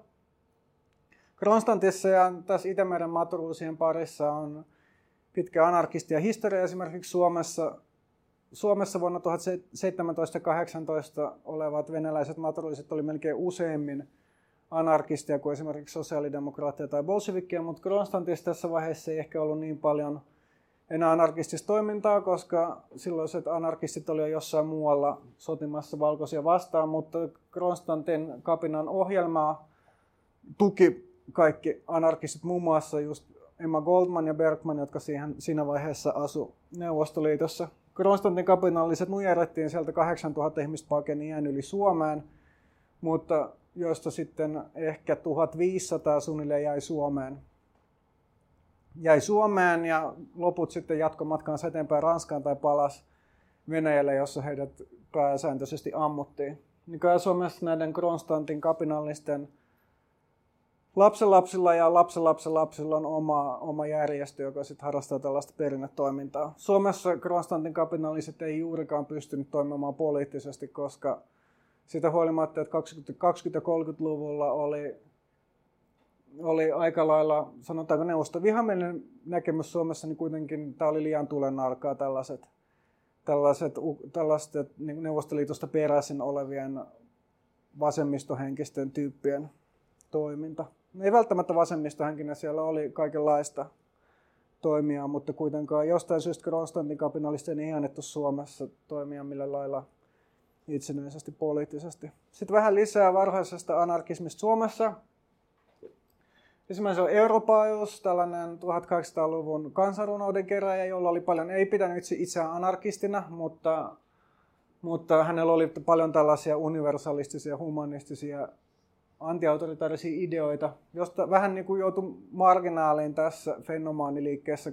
Ehkä sen takia, että ei ollut samalla lailla tällaista yläsäätöstä syntyperää kuin monet muut. Minä Kantin erityisesti luki Lev Tolstoy teoksia ja se vaikutus näkyy näytelmissä. Se Järfeld sitten taas oli Minna Kantin tuttu, tuolla kolmas henkilö vasemmalta, joka sitten teki aktiivisemmin tällaista tolstolaista agitaatiota ja osallistui muun muassa tuomionkirkon eli silloisen Nikolain kirkon valtaukseen vuonna 17, kun nämä anarkistit yritti perustaa uudenlaista kirkkoa, korvata tämän Suomen luterilaisen kirkon ja valtasi sen siellä. Alhaalla on ensinnäkin Kustaa Liukonen, joka käytti kirjailijan nimeä Ere Kolu. Hän oli näistä ehkä eniten käytännön miehiä, täysin duunaritaustainen tyyppi, joka osallistuu Vieporin kapinan tapahtumiin vuonna 1906. Silloin Suomenlinnasta ne eteläisemmät kaksi saarta, tai oikeastaan läntisimmät kaksi saarta, sen keskellä olevan sillan alapuolella, mutta myös Vallisaari, joka on Santahaminan ja Suomenlinnan välissä, niin vallattiin. Tämä Suomenlinnahan silloin ei, ei ollut edes osa Suomen suuriruhtinaskunta, oli osa Venäjää, siellä asukäytännössä vaan venäläisiä sotilaita, joista monet kannatti vallankumousliikettä. Tämän Vieporin kapinan tarkoitus oli, oli perustaa Helsingin, että se oli ikään kuin tämä viimeinen 1905 vuoden kapina viimeisen yritys. Moskovassa kaikki oli päätynyt, Mustelmerellä kaikki oli päätynyt, oli tämmöinen viimeinen rutistus. Tarkoitus oli perustaa Helsingistä tällainen vähän niin kuin Pariisin kommuuni ja toteuttaa täällä sitten näiden sosialistien uudistuksia, mutta sitten kolmen päivän taistelun jälkeen siellä annettiin kaikki periksi, mutta vasemmistolaiset sosialistit täällä Helsingin puolella yritti tukea tätä ja Jean Paul julistamalla yleislakon omin toimin Jean Paul yritti tukea sitä, mutta sitten äh, hommat ei lähtenyt käyntiin, minkä jälkeen monta, monen vuoden ajan Suomessa toimi tällaisia manalaisia ryhmiä, jotka keskittyivät pankkien ryöstämiseen ja Tsaarin ohrana agenttien ampumiseen. Ja Jean Bolt sitten joutui elinkautiseen vankilaan tsaariohdana agentin, ei Boltti, vaan siis Kustaa Liukonen. Jean Bolt on tämä seuraava henkilö tässä keskellä alhaalla. Kustaa Liukonen sai elinkautisen tuomion, istui Turussa Kakolassa 10 vuotta, mutta sitten vuoden 17 kapinan tai vuoden 17 helmikuun vallankumouksen jälkeen hänet vapautettiin, kuten kaikki muutkin poliittiset vangit, minkä jälkeen hän oli tietysti huonossa kunnossa, kun oli 10 vuotta istunut vankilassa sen näin olosuhteessa, mutta sitten Tokeni 30-luvulla oli mukana perustamassa Kiilaa ja kirjoitti muutamia kirjoja tähän kirjailijayhdistys Kiilaa. Myös osallistui 40-luvulla juutalais pakolaisten piilotteluun, piilotteluun, koska sitä huolimatta, että Suomesta ei luovutettu juutalaisia natseille, Suomen kansalaisia, niin sitten natsi-Saksasta paineita juutalaispakolaisia saatettiin luovuttaa. Siihen osallistui monet tällaiset 40-luvun vasemmistodemarit ja, ja muutkin vasemmistolaiset. Jean Boltista kerrottiin osallistu sekä näihin Viaparin kapinan tapahtumaan että tätä, tähän, tähän tota, Nikolain tai tuomiokirkon valtausyritykseen. Viimeinen henkilö täällä alhaalla oikealla on Arne Selinheimo. Hän on jo itsenäisyyden ajan toimija. 20-30-luvulla pyöritti tällaista antimilitaristista liittoa, jossa hän oli ehkä ainoa todella aktiivinen jäsen. Mutta sitten huolimatta käytännössä yksin teoin pystyi järjestämään jonkin verran poliittista kampanjaa esimerkiksi Arne Pekurisen aseesta kieltäytymisen aikana. Ja paljon Arne Selinhemo piti itse anarkokommunistina, mutta keskittyi kuitenkin, yritti perustaa anarkokommunistista liittoa Suomeen ja joskus levitti jotain julisteita tällaisen nimessä, mutta käytännössä keskittyi tähän antimilitaristiseen toimintaan ja hänen oikeastaan lobbauksen ansiotaan on ennen kaikkea aseista kieltäytymisoikeus Suomessa koska Arnold Pekuri, hän teki nimenomaan tästä Arnold Pekurisen tapauksesta keissin. Mutta hän tosiaan kuoli tuberkuloosiin sitten vuonna 1939 ja Arnold Pekurinen tosiaan jatkosodassa sitten rintamalla ammuttiin, koska 40-luvulla sitten ei sodan aikana tämä aseista kieltäytymisoikeus enää toiminut. Sitten Espanjan sisällissota oli ehkä tällaisen niin kuin vanhan anarkismin loppu. Me käytän tässä sanaa sisällissota enkä vallankumous, koska sisällissodasta siinä oli ennen, ennen kaikkea kyse. Oikeastaan anarkistit ei noussut kapinaan esivaltaa vastaan, vaan puolusti esivaltaa toisia kapinallisia vastaan, eli tällaisia fasistisia falangisteja vastaan. Mutta etu oli se, mutta sitten oli se hyöty, että sitten kaikkien näiden falangistien valtava maanomaisuus, sehän oli yleensä tällaisia suuria maanomistajia ja ja, ja teollisuuseliittiä, niin heidän omaisuutensa takavarikoitiin ja sitten perustettiin tällaisille kommuneille, minkä takia ei ollut sitten tar- tarpeen missään ihmisiä pakolla, pakolla värvätä tällaisiin maatalouskommuneihin, koska oli paljon tällaisen entisen eliitin maita, joita sitten saatettiin yhteiskäyttää. Yhteiskäyttää tehtiin tällaisia, tällaisia laajoja erityisesti Aragonin ja Katalonian alueella, eli täällä, tässä on Aragon ja tässä on Katalonia, niin siellä anarkistit oli erityisen vahvoja ja perusti tällaisia, tällaisen mallin. CNT oli siihen aikaan maailman suurin, oikeastaan suurempi järjestö, suurempi anarkistisenkin järjestö kuin mikään sitä ennen tai jälkeen oli yli miljoona jäsentä.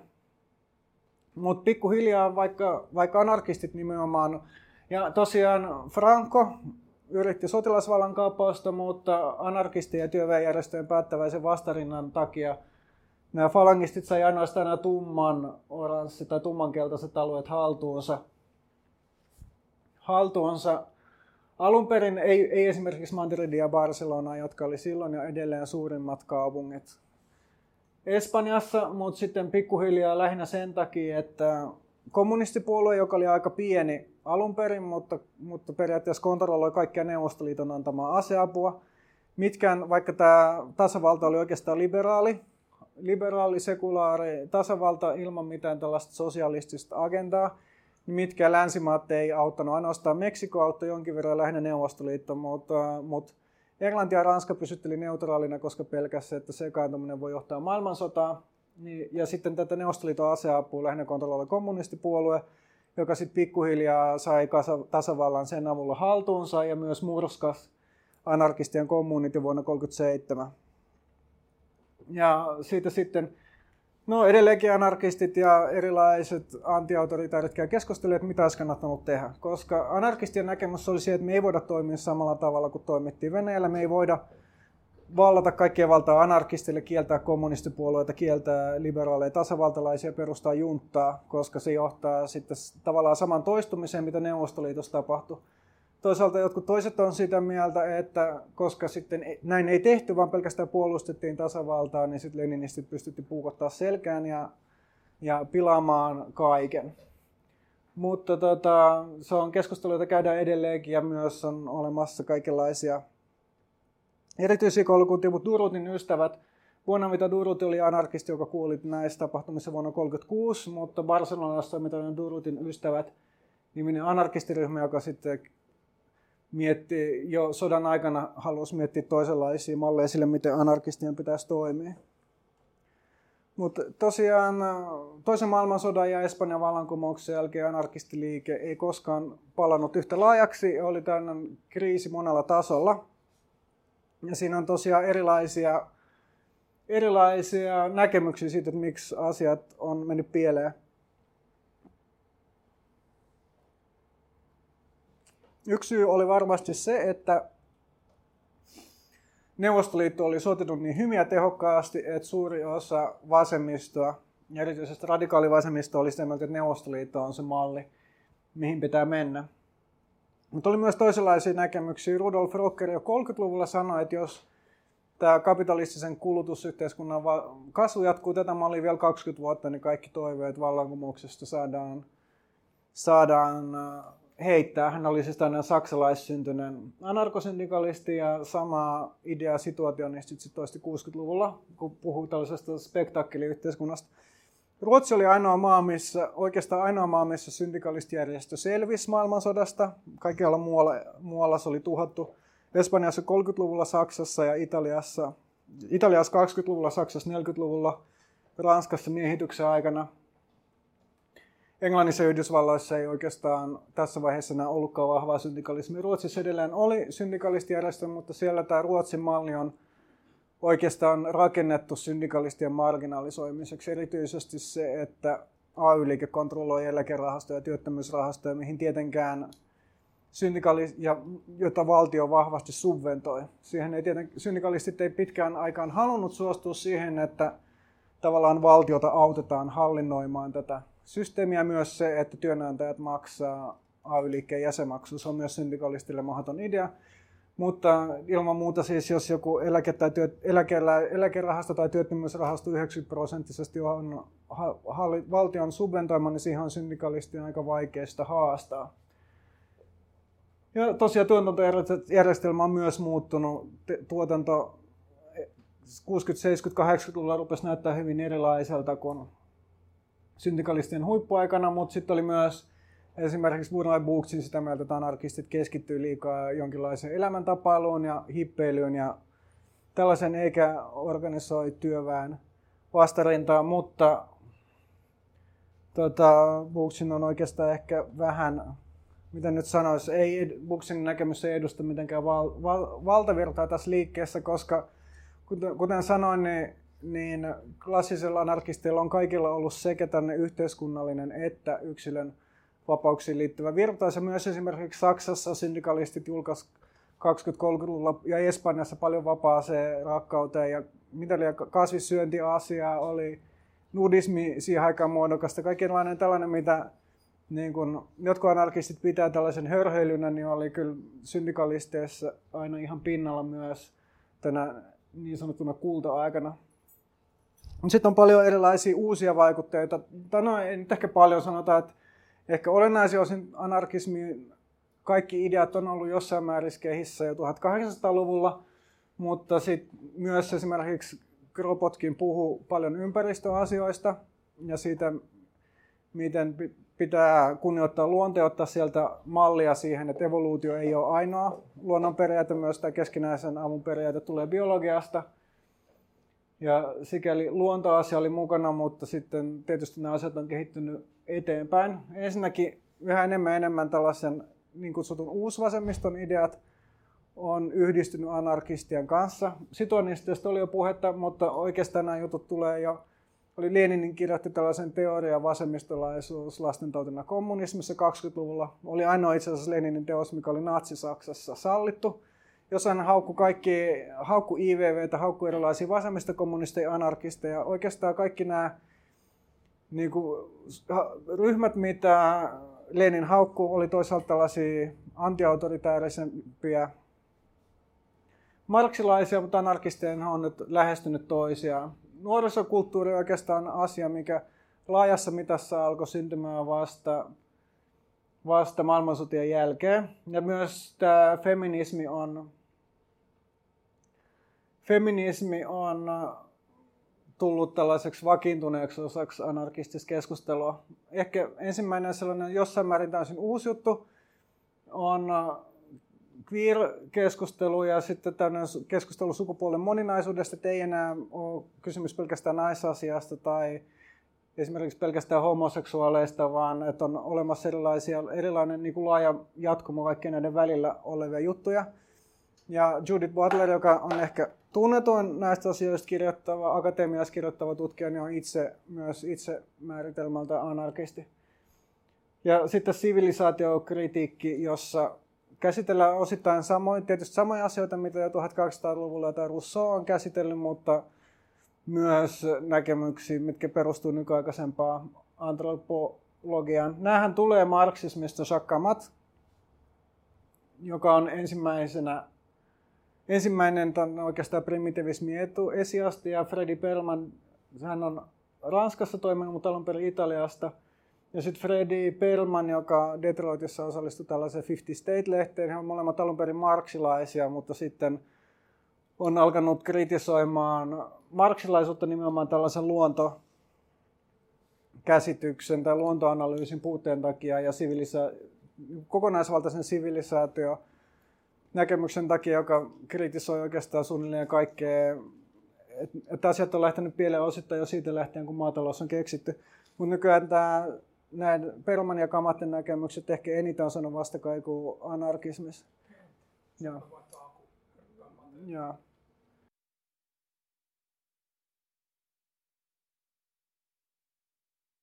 Niin, siis 60-luvun oli tällainen, tällainen iso yhteiskunnallisten liikkeiden aika, mutta se mitä usein ajatellaan, että kaikki tämä 70-luvun uusvasemmisto ja tällaiset ajatukset on niin 60-luvun jatkumusta ja kulttuurimarksismi, joka Soinin mukaan nykyään kontrolloi kaikkien mediaa ja koko Suomea. Mutta todellisuudessa jutut, mitä 70-luvulla tapahtui, niin ne oli aika paljon vastareaktio 60-luvulla. Ihmiset oli pettyneitä siihen, että Ranskassa ei tullutkaan vallankumousta ja että kansalaisoikeusliike Yhdysvalloissa jäi kansalaisoikeuksiin. Sen takia esimerkiksi syntyi paljon tällaisia aseellisia ryhmiä, ryhmiä jotka tunnetuimmat niin kuin punaiset prikaatit Italiassa ja RAF Saksassa oli täysin leninistisiä neuvostomyönteisiä, mutta oli paljon anarkistisia, esimerkiksi Angry Brigade Jenkeissä ja Action Direct Ranskassa oli ihmisten järjestelmiä, jotka pitsi itseään anarkistina, vaikkakin usein teki yhteistyötä. Tämä Black Liberation Army, mikä on keskellä, se mä laitoin vaan sen takia, että se oli myös esimerkki samanlaisesta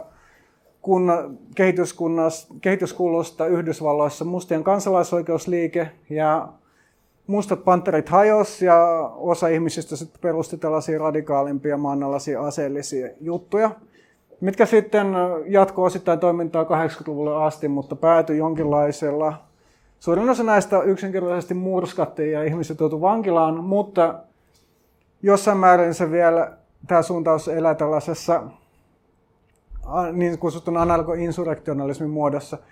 Ja kyllä se on, että oikeastaan niin kuin, tämä liike kulkee sykleissä. Että tässä on tavallaan tämä 1800-luvun lopun tendenssi, sitten 70-luvulla tuli takaisin.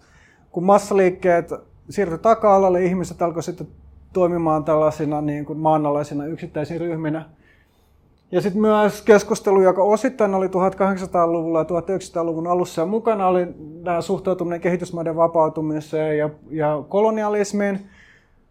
Mut, ja esimerkiksi niin kuin kaikissa maissa, joilla oli siirtomaita, niin anarkismi aina vastusti ja kiinnitti huomiota tähän järjestelmän ongelmiin, mutta 60-luvulla nämä siirtomaat alkoi sitten itsenäistymään olan takaa ja niissä oli paljon ja niihin, siihen itsenäistymisprosessiin liittyi paljon myös tällaista väkivaltaista aseellista toimintaa, jonka suhteen sitten piti määritellä, määritellä näkemyksiä. Sitten punkka oli myös oikeastaan vastareaktio 60-lukuun vastaan. Ja myös monilla paikoilla nimenomaan 70-luvulla alettiin perustaa anarkistisia järjestöjä, koska oltiin sitä mieltä, että pelkkä vastakulttuuri ja laaja liikehdintä ei toimi. Ja osa näistä järjestöistä toimii edelleenkin. Esimerkiksi anarkistinen mustaristi, joka no se perustettiin itse asiassa jo 60-luvulla tässä viimeisenä.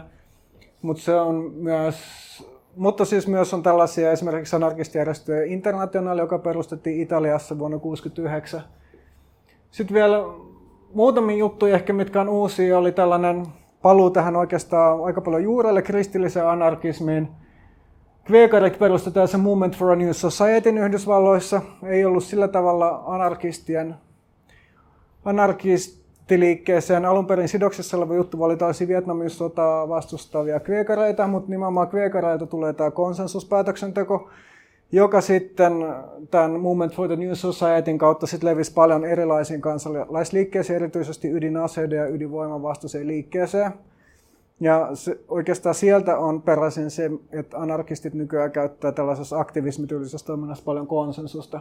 No sitten oli talonvaltauksia ympäristöliike, että ehkä Infoshop-liike on se, mikä on angloamerikkalaisessa maailmassa sellainen niin kuin anarkistien pääinfrastruktuuri. Ei ole mitään sellaisia järjestöjä, johon suuri osa anarkisteista kuulu, kuuluisi, mutta todennäköisesti melkein kaikissa kaupung- yli 100 000 asukkaan kaupungissa Yhdysvalloissa on jonkinlainen anarkistinen tila tai kauppa, missä tota, tietoa levitetään. Oliko mulla vielä? Niin, sitten mulla oli vähän uudesta anarkismista Suomessa, mutta ehkä sitten mä oon nyt yliajalla. Tässä on Elisabeth Rehnin tota, vaalikampanjasta juliste, mutta tota, ehkä sitten pitää pitää toinen tilaisuus sitten tota, Suomessa. Ei ole enää tota, on, meillä on tota, kysytään tyyppejä, jotka on ollut Suomessa 60- ja 70-luvulla toiminnassa ja pidetään sitten myöhemmin syksyllä tilanne. Tässä on tota, mitä 94 vai koska nämä vaalit oli. Tuollainen, mutta jätetään se ensi kertaa. Onko kysymyksiä?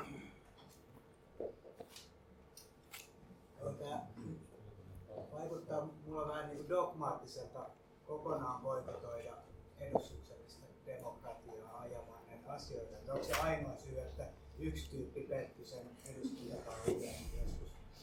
No, palataan tota... Onko siihen muita perusteita, että miksi se on säilynyt niin vahva? Siis lähinnä se liittyy tähän, ehkä enemmän tähän Pariisin kommuuniin ja sen jälkeen se analyysiin, koska siellä niin kuin Kropotkin katso, että, ja muut anarkistit katso, että se kommunin kansankokous, missä oli valitut edustajat, niin eli erillisessä todellisuudessa kuin sitten tämä itse liike.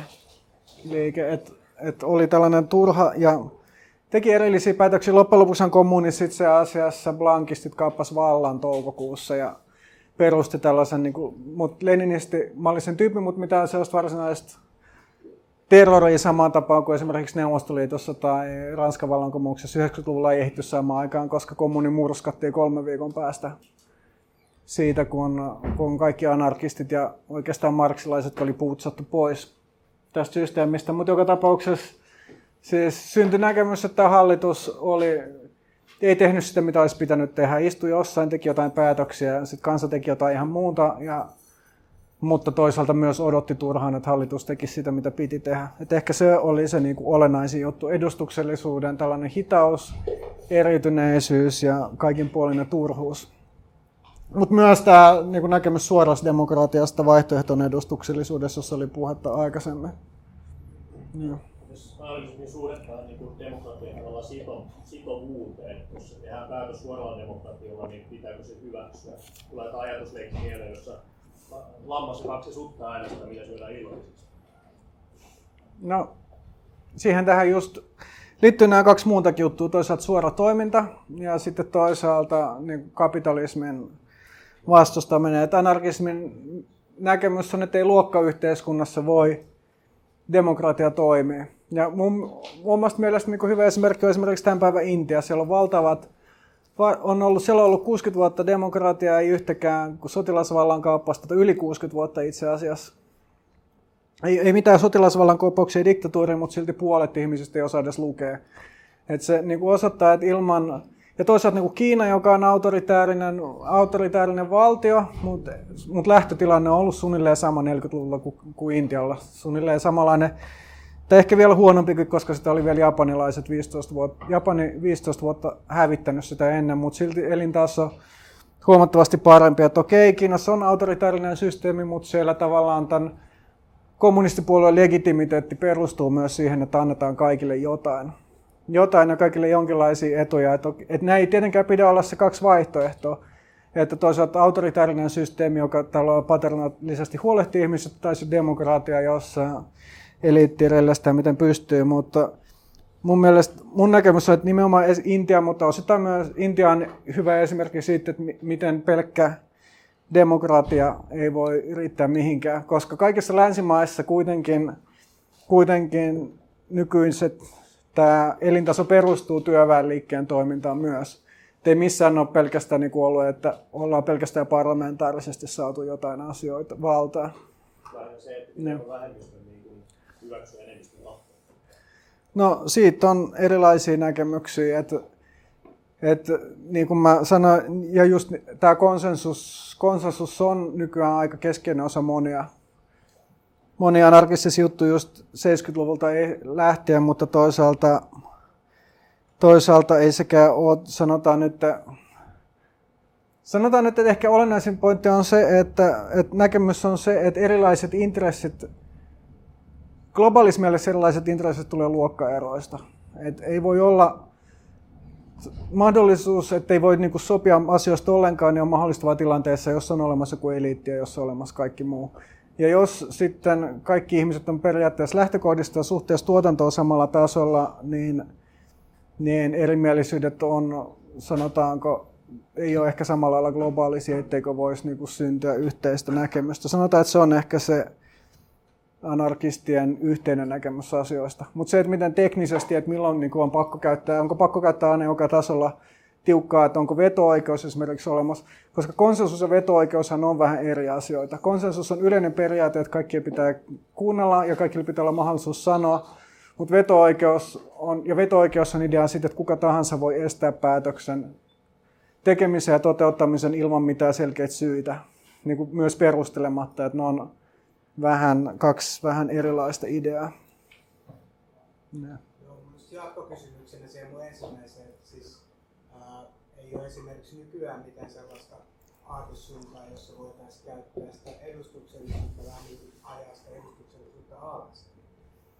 Niin, että tulisi anarkistipuolue, joka pyrkisi edus, edus, edus, edustuksellisessa vallassa purkamaan sitä sisältöä. No, kyllä se sitten niin periaatteessa teoriassa niin kuin koko, kaikki sosialistipuolueet on ollut alun perin ohjelmassa. Se esimerkiksi Suomessa SDPllä ei itse asiassa ollut ohjelmassa, mutta on, on ollut esimerkiksi sitovat kansanäänestykset, on oli Suomessa kansan, kansanvaltuuskunnan perustuslaissa ja myös pitkä aikaa SDP-ohjelmassa on tällaisia asioita ajettu, mutta sitten käytännössä, sit kun ollaan päästy vallan kahvaan, niin nämä jutut on dropattu. Et osittain se anarkismin vaaliboikotin mikä ei ole tietenkään anarki, yksittäin niin kuin anarkisti juttu. Monet, monet marks, marksilaisetkin on ajanut vaaliboikottia, niin pointti on se, että kun katsoo niitä puolueita, jotka on osallistunut vaaleihin, niin missä ne on nyt? Tai että anarkistit on osittain niin kuin onnistunut säilyttää tämän alkuperäisen ohjelman, vaan pysyt, osittain sen ansiosta, että on pysytelty eroa tästä systeemistä, eikä ole integroitu siihen. Mutta tietysti voi argumentoida, että toisaalta anarkistit on paljon marginaalisempia kuin esimerkiksi SDP nykyään Suomessa. Että siinä on aina puolensa ja puolensa.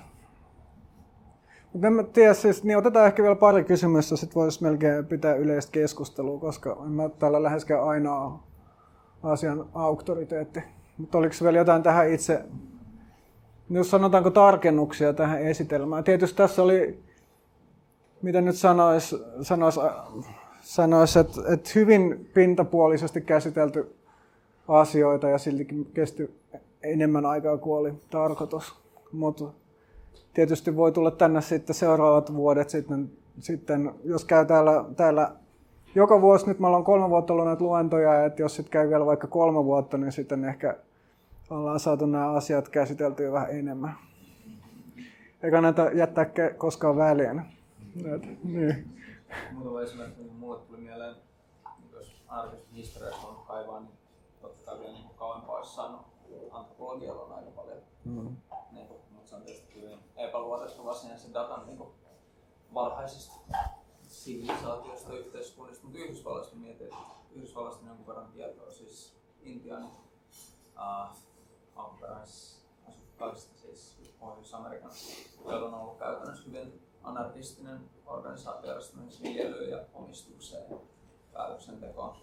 Ja sitten toisaalta ihan mielenkiintoista esimerkiksi Yhdysvaltojen ja siis Yhdysvaltojen vallankumouksesta, jos kävi vähän samassa osassa maata kuin mikä sitten taas kävi Neuvostoliitossa, eli tavallaan tämmöinen hirveän nuotainen ajatus siitä, että perustaa jonkinlaisia neuvostoja ja pystyy itse päättämään omista asioistaan ja, ja tota, ei, ei luoda minkäänlaista keskusvaltaa.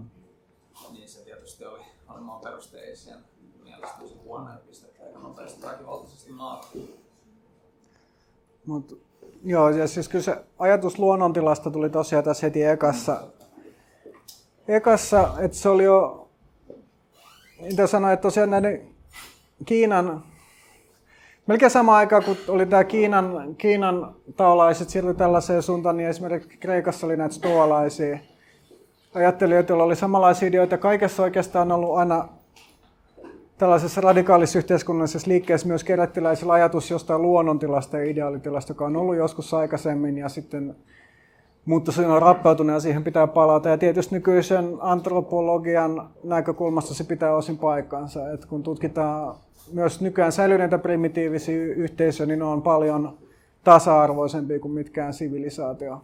Jutut. Et tietysti vahvin argumentti anarkismin puolesta on ehkä se, että yli 95 prosenttia homo sapiensin olemassaoloajasta ihmiset on elänyt anarkistisissa yhteiskunnissa ja jos puhutaan, että me ollaan edistynyt ja teknologinen yhteiskunta, mutta sitten me ei pystytä elämään samalla lailla kuin ihmiset on elänyt 100 000 vuotta sitten, niin voi kysyä, että mikä on sen, sen teknologisen edistyksen arvo. arvo, jos me ollaan tavallaan huonommassa jamassa kuin silloin. Niin. Ruotsin mallin esimerkiksi tuli mieleen sellainen kysymys, että mainitsit tämän niin tätä eläkejärjestelmää voiko sanoa näin, että pohjoismainen hyvinvointivaltiomalli on jotenkin anarkistin uhka? No nimenomaan siis Ruotsissa tämä, no erityisesti nämä ammattijärjestöjen työn, niin kuin työnantajien maksamat AY-jäsenmaksut ja sitten myös työmarkkinajärjestöjen hallinnoimat valtioiden subventoimat työttömyyskassat nimenomaan 40-50-luvulla keksittiin syndikalistien marginalisoimiseksi, mikä oli onnistunut teko. Ja tietysti tämän hyvinvointivaltion idea on se, että integroidaan koko kansa ja työväenliike, kaikki mahdolliset kansalaisjärjestöt osaksi, osaksi tätä järjestelmää ja se on varmasti se syy myös, että minkä takia Suomessa anarkistiliike on paljon heikompi kuin Etelä-Euroopassa. Tietysti on myös mallikannat, esimerkiksi Päivi Uljassa oli täällä kaksi viikkoa sitten puhumassa ja jos lukee historiaa, että osittain hyvinvointivaltio on myös niin kuin työväenluokan omien taisteluiden tuloksia, tulosta, että on vaadittu näitä asteet, vaadittu jotain paljon, saatu jotain vähemmän, mutta silti sitä kautta sit saatu näitä etuja. Että jos, että se on monimutkainen kysymys, että koska jotkut, esimerkiksi kyllä monet anarkistit nimenomaan 1800-luvulla vastusti kaikkea työväenliikkeeseen osallistumista, koska ne oli sitä mieltä, että työväenliike hankkii pelkästään materiaalisia etuja, parempia palkkoja, ihmiset unohtaa vallankumouksen ja kommunismin. Ja se oli tavallaan totta, että niinhän siinä kävi, mutta toisaalta kuitenkin pointti on, että historian liikuttava voima on työväenluokka ja työväenluokan taistelut. Taistelut ja mitä tahansa nyt onkin, niin kuin osittaisia saavutuksia ja vaallisia saavutuksia, niin se ei ole mikään, niin kuin jos lukee jotain, mitä kirjoittaa, mitä Suomen historiasta kirjoitetaan tai mikä on se, sanotaan, dominoiva näkemys Suomen historiasta on, että et meillä on ollut hirveän hyvät päättäjät, että me on kehittänyt tällaiset systeemit, että ihmiset saa osallistua ja on tällainen kolmikantasysteemi ja tällaista. Mutta ei se niin kolmikantasysteemikin oli hirveän niin yli 20 vuoden väännön tulos ja monet niistä tyypeistä, jotka sitä alun perin vaatinut, niin heitettiin 30-luvulla vankilaan ja ne oli siellä nälkälakoissa ja, ja kuoli, kuoli Tammisaaren vankilassa. Et, et ei se ole tavallaan niin kuin tullut mitenkään ilmaiseksi eikä se ole myöskään mikään lahja ylhäältä päin. Et tietysti se niin kuin niin kun, seuraus on se, että nytkin Suomessa suurin osa ihmisistä, kun on tämä että tietysti se on niin järjestelmä, jonka milloin vaan voidaan tuhota, koska semmoinen alhaalta päin organisoituminen on Suomessa aika lailla unohdettu ja on totuttu siihen, mikä on. Ja nyt kun nykyinen hallitus päättää, että okei, ei tätä kolmikantaa tarvitse, että kaikki vaan, vaan niin kuin roskikseen AY-liike ja pakkolaite, enemmistöpalkalta tällaiset jutut, ja sitten ihmiset on jotenkin niin kuin aika avuttomia tämän jutun edessä, niin kyllähän se tietysti hyvinvointivaltio tekee ihmiset myös aika voimattomiksi, koska puuttuu sellainen mahdollisuus autonomiseen organisointiin, mitä on Etelä-Euroopassa paljon vahvempi, mutta toisaalta se on myös kannattaa muistaa, että se on tulosta työväenluokan historiallisista taisteluista. Ja sitä kautta ehkä voidaan niin kuin miettiä, että mitä sitten voidaan saada sen tilalle.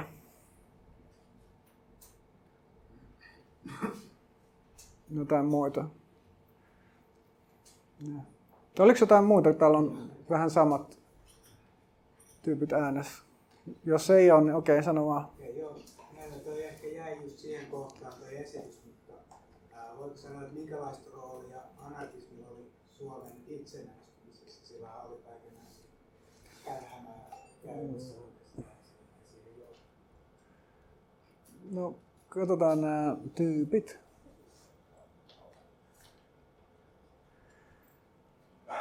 Et, niin, eli tässä oli nämä kaksi oikeastaan alempaa tässä, tässä Kustaa Liukonen ja Jean Bolt, joka ehkä oli eniten tässä vaiheessa mukana. Mutta vähän samalla tavalla, mitä kävi myös Venäjällä, että nämä tyypit, jotka toimivat vuonna 1905 vallankumouksen jälkeen, niin oli melkein aika lailla joko kuolleita vankilassa tai paineet ulkomaille – siinä vaiheessa, kun tuli nämä itsenäisyysjutut. Ja Suomessakin nämä kaikista radikaaleimmat itsenäisyystoimijat, siis Liukunenhan piti itseään osana aktivistiliikettä, että vaikka aktivistiliike nykyään ajatellaan, että se oli lähinnä porvarillinen liike, joka sitten myöhemmin tuli jääkäriliikkeeksi, niin myös jääkäriliikkeessä oli paljon vasemmistolaisia tyyppejä mukana. Ja itse asiassa Saksastakin kolmasosa jääkäreistä ei edes päästetty Suomeen vuonna 18, koska epäiltiin, että ne oli liian vasemmistolaisia, olisi saattanut liittyä punaisten puolelle sotaan. Ja paljon näitä, näitä tota, ja tosiaan kaikki nämä radikaalit toimijat, niin ne piti, niiden näki, että ne taistelee tähän tätä saarivaltaa vastaan ja saarin pakkovaltaa vastaan osa myös tätä Venäjän vallankumousliikettä ja erityisesti sosiaalivallankumoukset teki näiden Suomen aktiivisen vastustuspuolueen kanssa yhteistyötä, mutta toisaalta tämä myös aktiivinen vastustuspuolue ja kaikki tämä radikaaliliikenne aika lailla saatiin nujerrettua jo ensimmäisen vuosikymmenen aikana 1900-luvulla. Ja tietysti jääkäriliike toimi, jääkäriliike toimi vielä toimisodan aikana, mutta Suomessa ei ollut kauheasti mitään radikaalia toimintaa enää vuoden, vuosien 1990 jälkeen. jälkeen. Ja mä sanoisin, että Suomen itsenäistyminen johtui kuitenkin ennen kaikkea olosuhteista ja sellaisista, sellaisista niin kuin sanotaan, globaalisesta geopoliittisesta toiminnasta kuin minkä yksittäisten järjestöjen, järjestöjen jutusta, mutta tietysti tavallaan yleisen mielipiteen kannalta niin tällä toiminnalla oli merkitystä. No, kyllähän Suomessa siis sosiaali... Ja tietysti toisaalta tässä vaiheessa 1905-1910 itsenäisyys oli, tuntui tosi radikaalilta ja kaukaiselta idealta, että tarkoitus oli tsarivallan kumoaminen, jonkinlainen demokratisaatio, ehkä palaaminen 1800-luvun status quo, jolloin oikeastaan Venäjä ei kauheasti Suomen asioihin sekaantunut. Suomella oli oma raha, täysin oma koulutusjärjestelmä, missään ei ollut pakollista Venäjän opetusta eikä tällaisia, tällaisia asioita, että ehkä se oli se niin kuin näiden vuosien liikkeen, liikkeen ajatus ja paluu niin kuin Suomen vanhan Ruotsin vallan aikaisen perustuslain noudattamiseen. Että itsenäisyydestä oikeastaan ihmiset alkoi jotenkin sitä hahmottamaan, että se olisi mahdollista vasta vuonna 17, mutta tosiaan ensimmäiseksi Suomen itsenäiseksi julisti ja valtalain julisti sosiaalidemokraatit ja sekin on asia, missä Suomessa, Suomessa sosialistit ja työväenliike oli nopeammin liikkeellä kuin, kuin porvarista. Mutta se tietysti, että miten, että onko kuinka paljon tällaisia yhteiskunnallisia ongelmia voidaan ratkaista pelkästään itsenäistymisellä, niin se on, ja että kannattaako tällaisiin itsenäisyysliikkeisiin ylipäätänsä, voiko se olla ensimmäinen tai toinen tai kolmas vaatimus, mitä yhteiskunnalliset liikkeet tällaisessa tilanteessa esittää, niin se on keskustelu, mitä anarkistit käy edelleen ja sitten on tosi paljon erilaisia eroavia mielipiteitä koska kyllähän esimerkiksi, tai se koskee esimerkiksi just tätä Syyrian tilannetta, siellä on kurdilla itsehallinnollisia alueita ja sitten niin mietitään sitä, että onko mahdollista esimerkiksi, kannattaako julistaa siellä itsenäinen valtio vai jotenkin pyrkii koko Syyrian valtaiseen vallankumoukseen. Ja. Sanoit, että hyvinvointivaltio pyrkii niin myös kansalaisjärjestöt integroimaan tähän niin täytyy joku se homma ja se, näinhän, se on hyvin vahvasti tapahtunut. Aika kun vammaisten toiminnassa olleen, niin se, että nyt kun hyvinvointivaltiota ajetaan alas, niin vammaiset kokee sen nimenomaan aika, aika niin kuin ensimmäisenä homman ja, ja tota,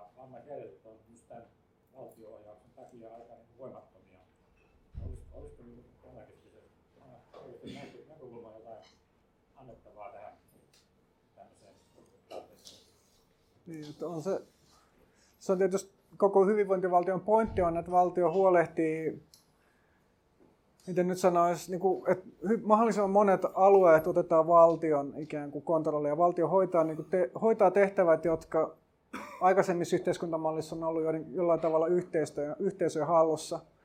Et kansalaisjärjestöt, itsenäiset kansalaisjärjestötkin esimerkiksi saa rahoituksensa suurimmaksi osaksi valtiolta ja on sillä tavalla tavallaan valtion osi.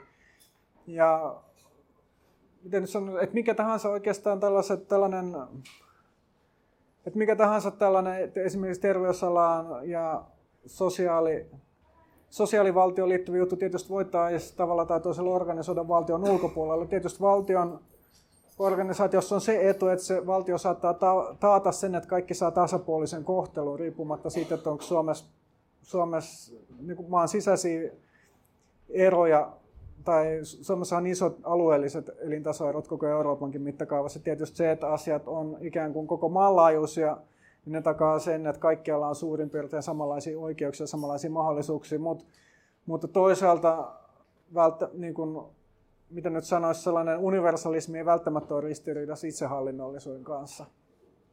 Itsehallinnollisen kanssa, mutta tietenkin, tietenkin ihmiset, jotka on eläkeläiset ja sairaat, in, sairaat ja vammaiset, jotka on monilla tavalla valtiossa riippuvaisia, niin voi olla tosi vaikeita niin kuin kuvitella ja järjestää nämä asiat ilman valtiota. Ja se on tietysti sellainen iso anarkismihaaste ja varmasti yksi syy, minkä takia anarkismi ei Suomessa ole niin suosittua, koska ihmiset on tottunut näkemään, että, monet, että valtio huolehtii meistä ja tekee monia välttämättömiä asioita – eikä ole mitään selvää, itsestään selvää tapaa, että miten nämä asiat pystyisi organisoimaan toisella tavalla. Ja se on ilman muuta Suomessa suurempia anarkismihaasteita. Ja kaikkialla, missä tämmöinen hyvinvointivaltio on olemassa tavalla tai toisella, kyllähän se on olemassa melkein, joku, melkein kaikissa maailman maissa valtiolla on jonkinlaisia sosiaalisia tehtäviä koulutusjärjestelmää myös. On se mahdollista toimia? Ei tavallaan alistua siihen, mitä poliittinen eliitti vaatii, Niin on. Niin on tietysti ja se on anarkismin pointti, että, että näin pitää tehdä, mutta just se, että miten me lähdetään ikään kuin tyhjästä luomaan näitä malleja, malleja korvaamaan kaiken sen, mitä on olemassa, niin se on vaikeaa. Olisiko ehkä vielä vaikka pari kolme kysymystä ja sitten... Helsingistä löytyy esimerkiksi Helsingin elokuva-akatemia, joka on tavallaan anarkistinen toimii vertauskoulutuksella, niin tämmöistähän tehdään myöskin. Mm. Niin eri alat rakentaa tällaisia itseksi. Niin, mä haluaisin vielä kysyjälle sanoa, että kyllähän tätä käytännön toimintaa tosi paljon käynnissä. Mitä tuli tämä elokuvakoulu, mutta myös muilla saroilla, niin kuin just asumiseen tai ruoantuotantoon liittyen, mutta ei nyt tällaisia mittakaavalla tarvitsisi olla tällä hetkellä.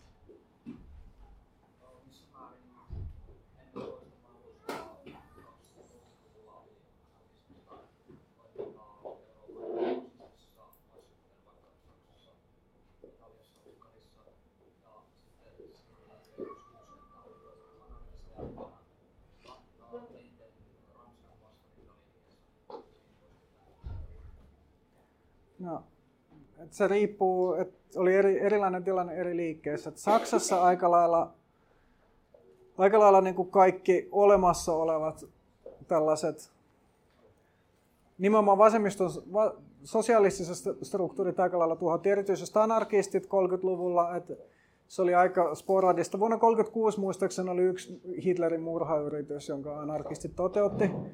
Mutta sen jälkeen ei oikeastaan ollut kauheasti mitään. Et Saksassa se oli kaiken läpäisä. Italiassa kontrollit oli pienempää, siellä niin pystyttiin jonkin verran toimimaan erityisesti 40-luvulla, kun Italian järjestelmä alkoi romahtamaan, niin oli paljon partisaani yksikkö. Esimerkiksi Carraran kaupungin fasistilta vapautti anarkisti, anarkistien partisaanit, vaikka suurin osa partisaaneista oli tosiaan bolshevikkeja. Ja Ranskassa sit myös sen takia, no, siellä tietysti oli erilainen tilanne, että monilla ihmisillä oli, monet ihmiset ei luovuttanut aseitaan siinä vaiheessa, kun Saksa miehitti, Natsi-Saksa miehitti Ranskan, mutta myös siellä oli paljon Espanjan, Espanjasta paineita tasavaltalaisia ja syndikalisteja ja monet esimerkiksi espanjalaiset syndikalistit osallistuivat liittyi muukalaislegioonaan ja osallistui esimerkiksi Norjan taisteluihin. Myös on olemassa tarina, että Pariisiin, kun liittoutuneet vapautti, niin ensimmäinen ryhmä, joka marssi Pariisiin, oli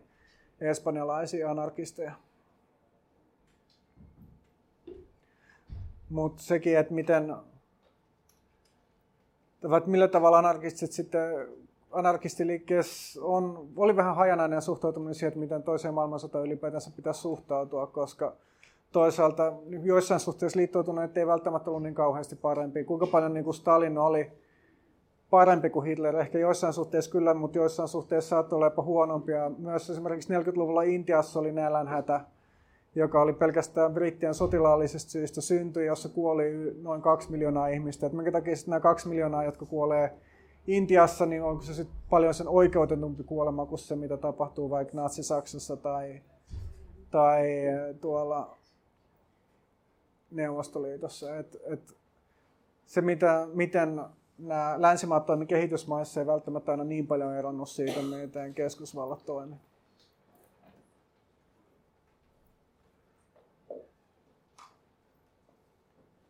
Ehkä vielä pari kommenttia tai kyssäriä ja sitten voi lopettaa.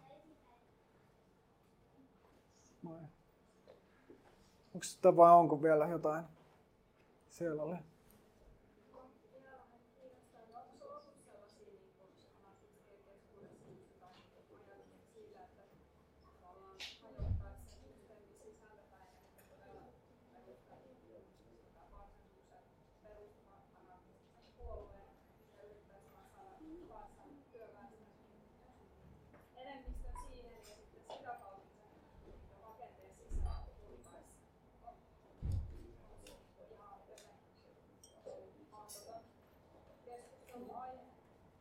Niin siis se oli se jakaantuminen, että, että se mikä erottaa, yksi pääasioista, mitkä erottaa anarkistit ja marksalaiset, oli se, että marksalaiset yritti tätä.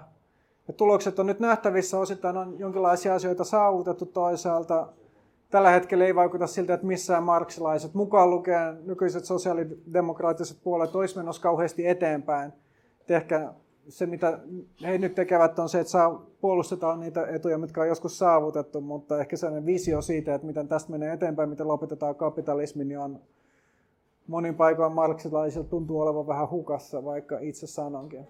Tai ainakin näiltä, näiltä, näiltä eduskuntapuolueilta. Onks, no otetaan vielä viimeinen kommentti tai kysymys ja ehkä se riittää. Kuka haluaa? Anteeksi, kaiken järjen mukaan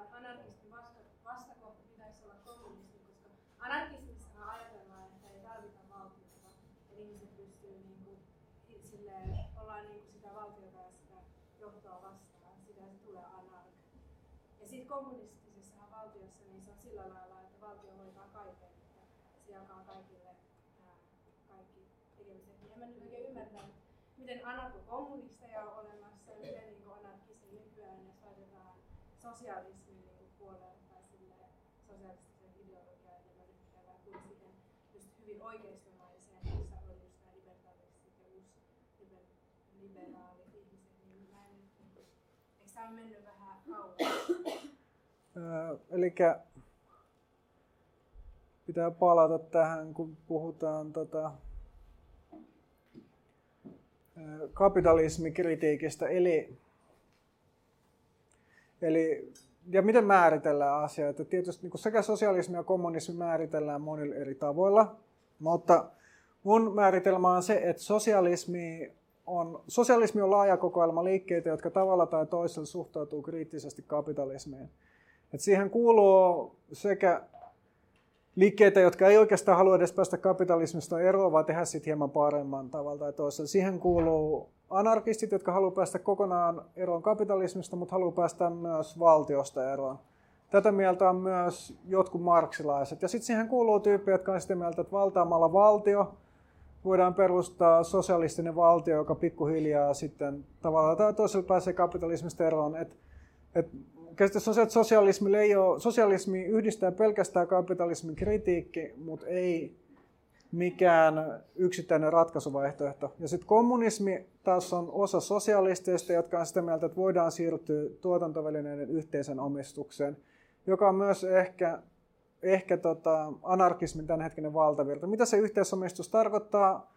Se voi tarkoittaa esimerkiksi sitä, että, että jokaisessa tuotantolaitoksessa on työntekijät, jo, jo, työntekijöiden oma neuvosto, joka sitten päättää, että mitä tuotetaan – siitä lähtien, että miten he arvioivat, että on sen hetkinen tarve, että mitä tarvitaan tuottaa. Se ei välttämättä edellytä mitään, todennäköisesti se edellyttää jonkinlaista, kesku, jonkinlaista koordinaatiota, mutta silloin jos on käsitys yhteisistä intresseistä, yhteisistä, että mitä pitää te- yhteisesti tehdä, niin ei välttämättä tarvitse mitään yhtä hallitusta, joka päättää, että mitä missä ja milloinkin tehdään. Mutta siitä on niin kuin Prudonin malli, Bakuninin malli ja Kropotkinin malli kaikki eroa tässä jossain määrin toisistaan. Ja sitten myös esimerkiksi syndikalistit kehitti idean, että sitten AY, ammattiyhdistykset ja syndikaatit voisivat hallita tätä tuotantoa.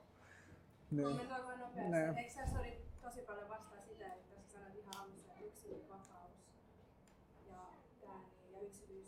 Silleen mä ainakin koen, että tämä yksilön on myös yksityisomistus, niin tämä kommunismissa olisi sitä kovin vastaan? eli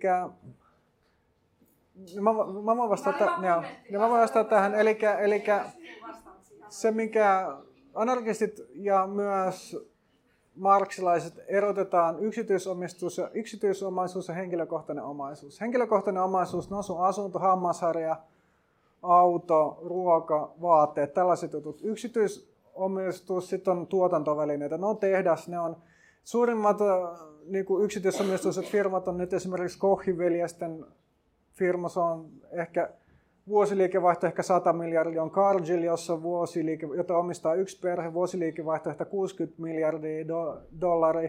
Näitä on älytöntä tavallaan samaista, että ei sun hammasharja ole sama asia kuin joku firma, jossa on 100 000 henkeä töissä. Et sen, ja sit, niin syntyy tietysti sekan, sekannusta, mutta idea kaikkien melkein kaikkien sosialisti- ja about kaikkien anarkisti-idea on se, että ei ole mitään, että, että ei ole niin kuin sama asia, että sun hammasha, sanotaan lyhyesti, että sun, sun sama, että hammasharja tehdä se ei ole sama asia. Ja että se, mitä, kuka hallitsee hammasharjaa, niin on, että se, että on joku hammasharja, niin se on ihan eri asia. Se, kuka hallitsee hammasharjaa, se ei ole yhtään sama kysymys kuin se, että kuka hallitsee tehdasta. Niin siellä.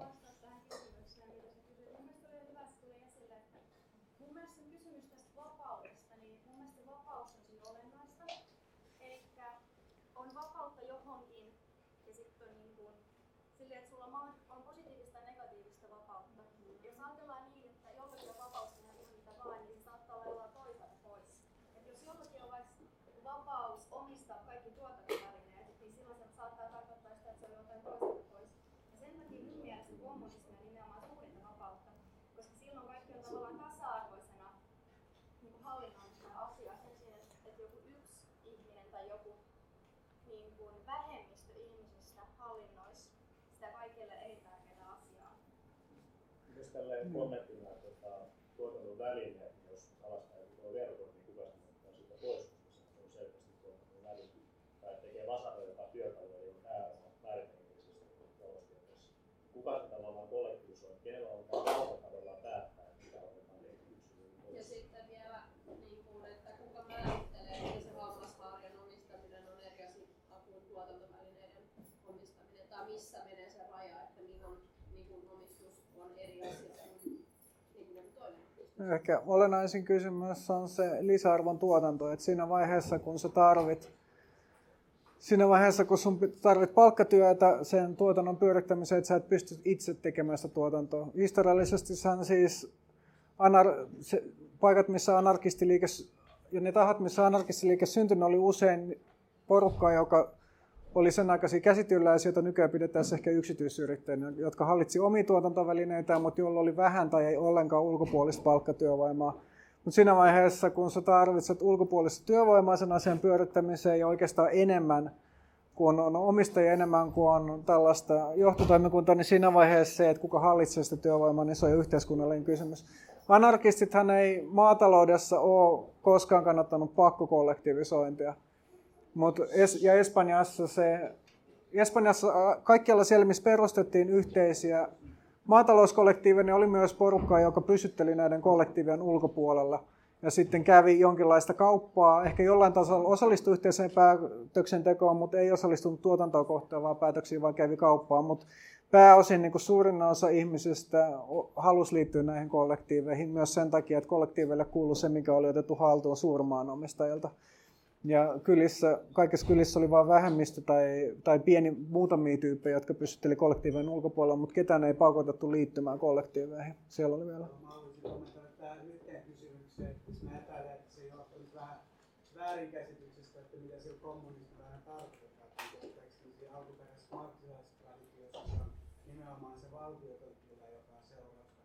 sosialismista ja joka on sitten hyvin kaukana siitä, että mihin se meni siinä autoritaarisessa järjestelmässä esimerkiksi neuvostoliitossa. Se on ehkä siitä on paljon puhunut stalinismina. Tavallaan ei se marksilainen kommunistisessa manifestissa, niin hän jätä sitä vaihtoehtoa, että siitä voi jättää ulkopuolella. Että ei ole sitä vaihtoehtoa kuitenkin no. autoritaarisuuteen, niin on pakko olla mukana. Ei ole vaihtoehtoa olla niin kuin mukana. Se viisi täytyy ihan käsittää. Sä tavallaan itse tuossa olit viittaamatta ja rupesi riippuu päälle, että sä voisit kunnioittaa sitä ennenkin viittaa ja yhdeksän. Sillä mennään niin järjestyksessä. Aika. Niin, sillä se just on. Niin, selvä.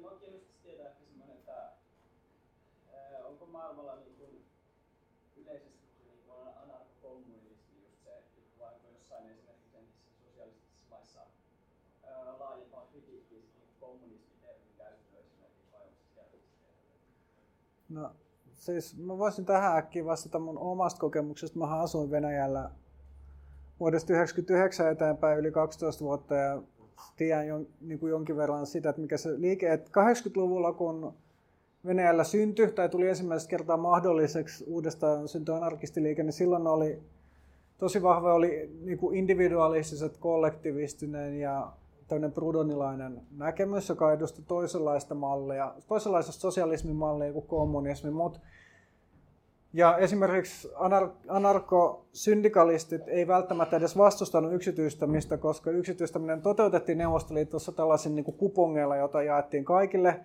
ja idea oli se, että sitten yhden firman työläiset voisi sitten ostaa yhdessä nämä oma, kupongeilla oman firmansa ja hallinnoida sitä itse, mutta käytännössä se sitten monenlaisten kusetuksen ja manipulaation kannalta sitten erilaiset tyypit, jos tuli nämä nykyiset oligarkit, saa nämä kupongit haltuunsa, eikä tällaista niin kuin työväen kollektiivien kilpailua koskaan toteutunut, ja sitä kautta sitten nykyään Venäjälläkin on kommunismi ehkä selvästi johtava tendenssi, näitä muut kaikki on vielä olemassa, mutta sanoisin, että suur, mun oma muututuntuma, eihän sitä voi mitenkään tietää, koska nykyään anarkistit on lähinnä jossain niin Facebook- tai kontaktiryhmässä siellä, että ketä, ketä on mitäkin, mutta mun muututuntuma on se, että, että kommunismi on nyt nykyään dominoima, no, dominoima suuntaus anarkismiksi just sen takia, että se, että mitä tämä kapitalismi käytännössä tarkoittaa, niin ihmiset on saanut jo oppia liiankin hyvin. Siellä oli vielä joku No jos sä sanot eka. Mutta otetaan vielä kaksi kyssäriä, koska tämä talouskysymykset on niin laajoja, että niistä pitää järjestää vähintään yksi ihan erillinen tilaisuus. Mutta siellä on yksi. Mä en ole silleen mikään ala-ekspertti, mutta sen mä haluaisin niin tarkentaa, kun joku kysyy, että eikö siinä kommunistisessa systeemissä valtio, on tärkeässä roolissa, että käsitykseni mukaan se valtion kehitys menee niin, että se on nelivaiheinen portaikko. Ensiksi on vallankumous ja tuotantovälineiden pakkokollektivisointi, sen jälkeen on niin epäsuotuisia yksilöiden niin indoktrinointi tai siirtäminen muualle. Ja sen jälkeen tulee koulutusvaihe ja koulutusvaiheen tuloksena väistämättä seuraa se, että valtio kuolentuu. Sitä ei tarvita. Niin haluaisin sinulta lyhyen kommentti, että miten tämä niin neljännen vaiheen kommunismi pähkinänkuoressa eroaa anarkistisesta yhteiskunnasta? No, ei mitenkään, että viime kädessä se ero on metodiero, ero niin kuin marksilaisten ja anarkistien välissä, mutta käytäntö, no ei ehkä ihan, koska kyllä se ajatus myös, että kommunismi voi päästä tuhoamalla epäsuotuisat yksilöt tai indoktrinoimalla ne jotenkin puolueen toimesta, niin on myös niin kuin sanotaan anarkismi ihmiskäsityksen kanssa ristiriidassa. Ja käytännössä tietyt, ne, ne no poistaa. No tavallaan tai toisella, mitä sitten tehdäänkin, että se tavallaan se idea, että jotenkin pakkokeinoin voitaisiin tuoda tämä asia ylhäältä päin, niin siinä on ero marksilaisen ja anarkistisen ihmiskäsityksen välillä ja sen ehkä niin kuin sitten näkee niissä tuloksissakin siellä.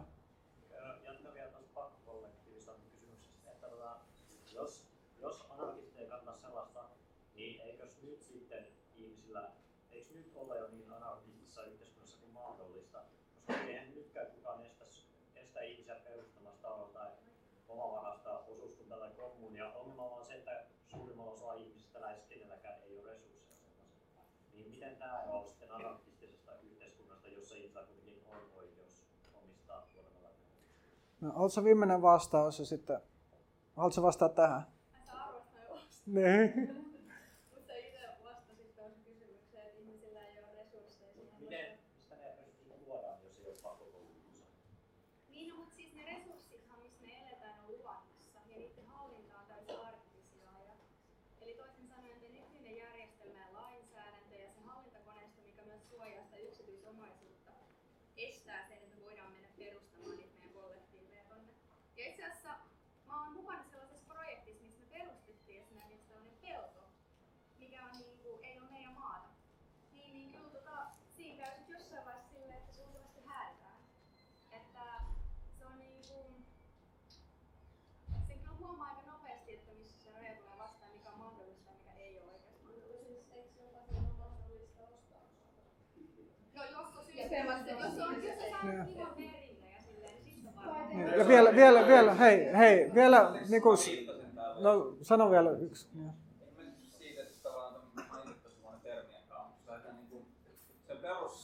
niin anarkisteja, on ajatus siitä, että, että ihmisen koskemattomuus on, on ensisijaista, eli ei saa väkivallan, väkivallalla loukata, ja sitten jos tullaan ja loukataan jotain ihmistä väkivallaan, niin sitten se pitää estää.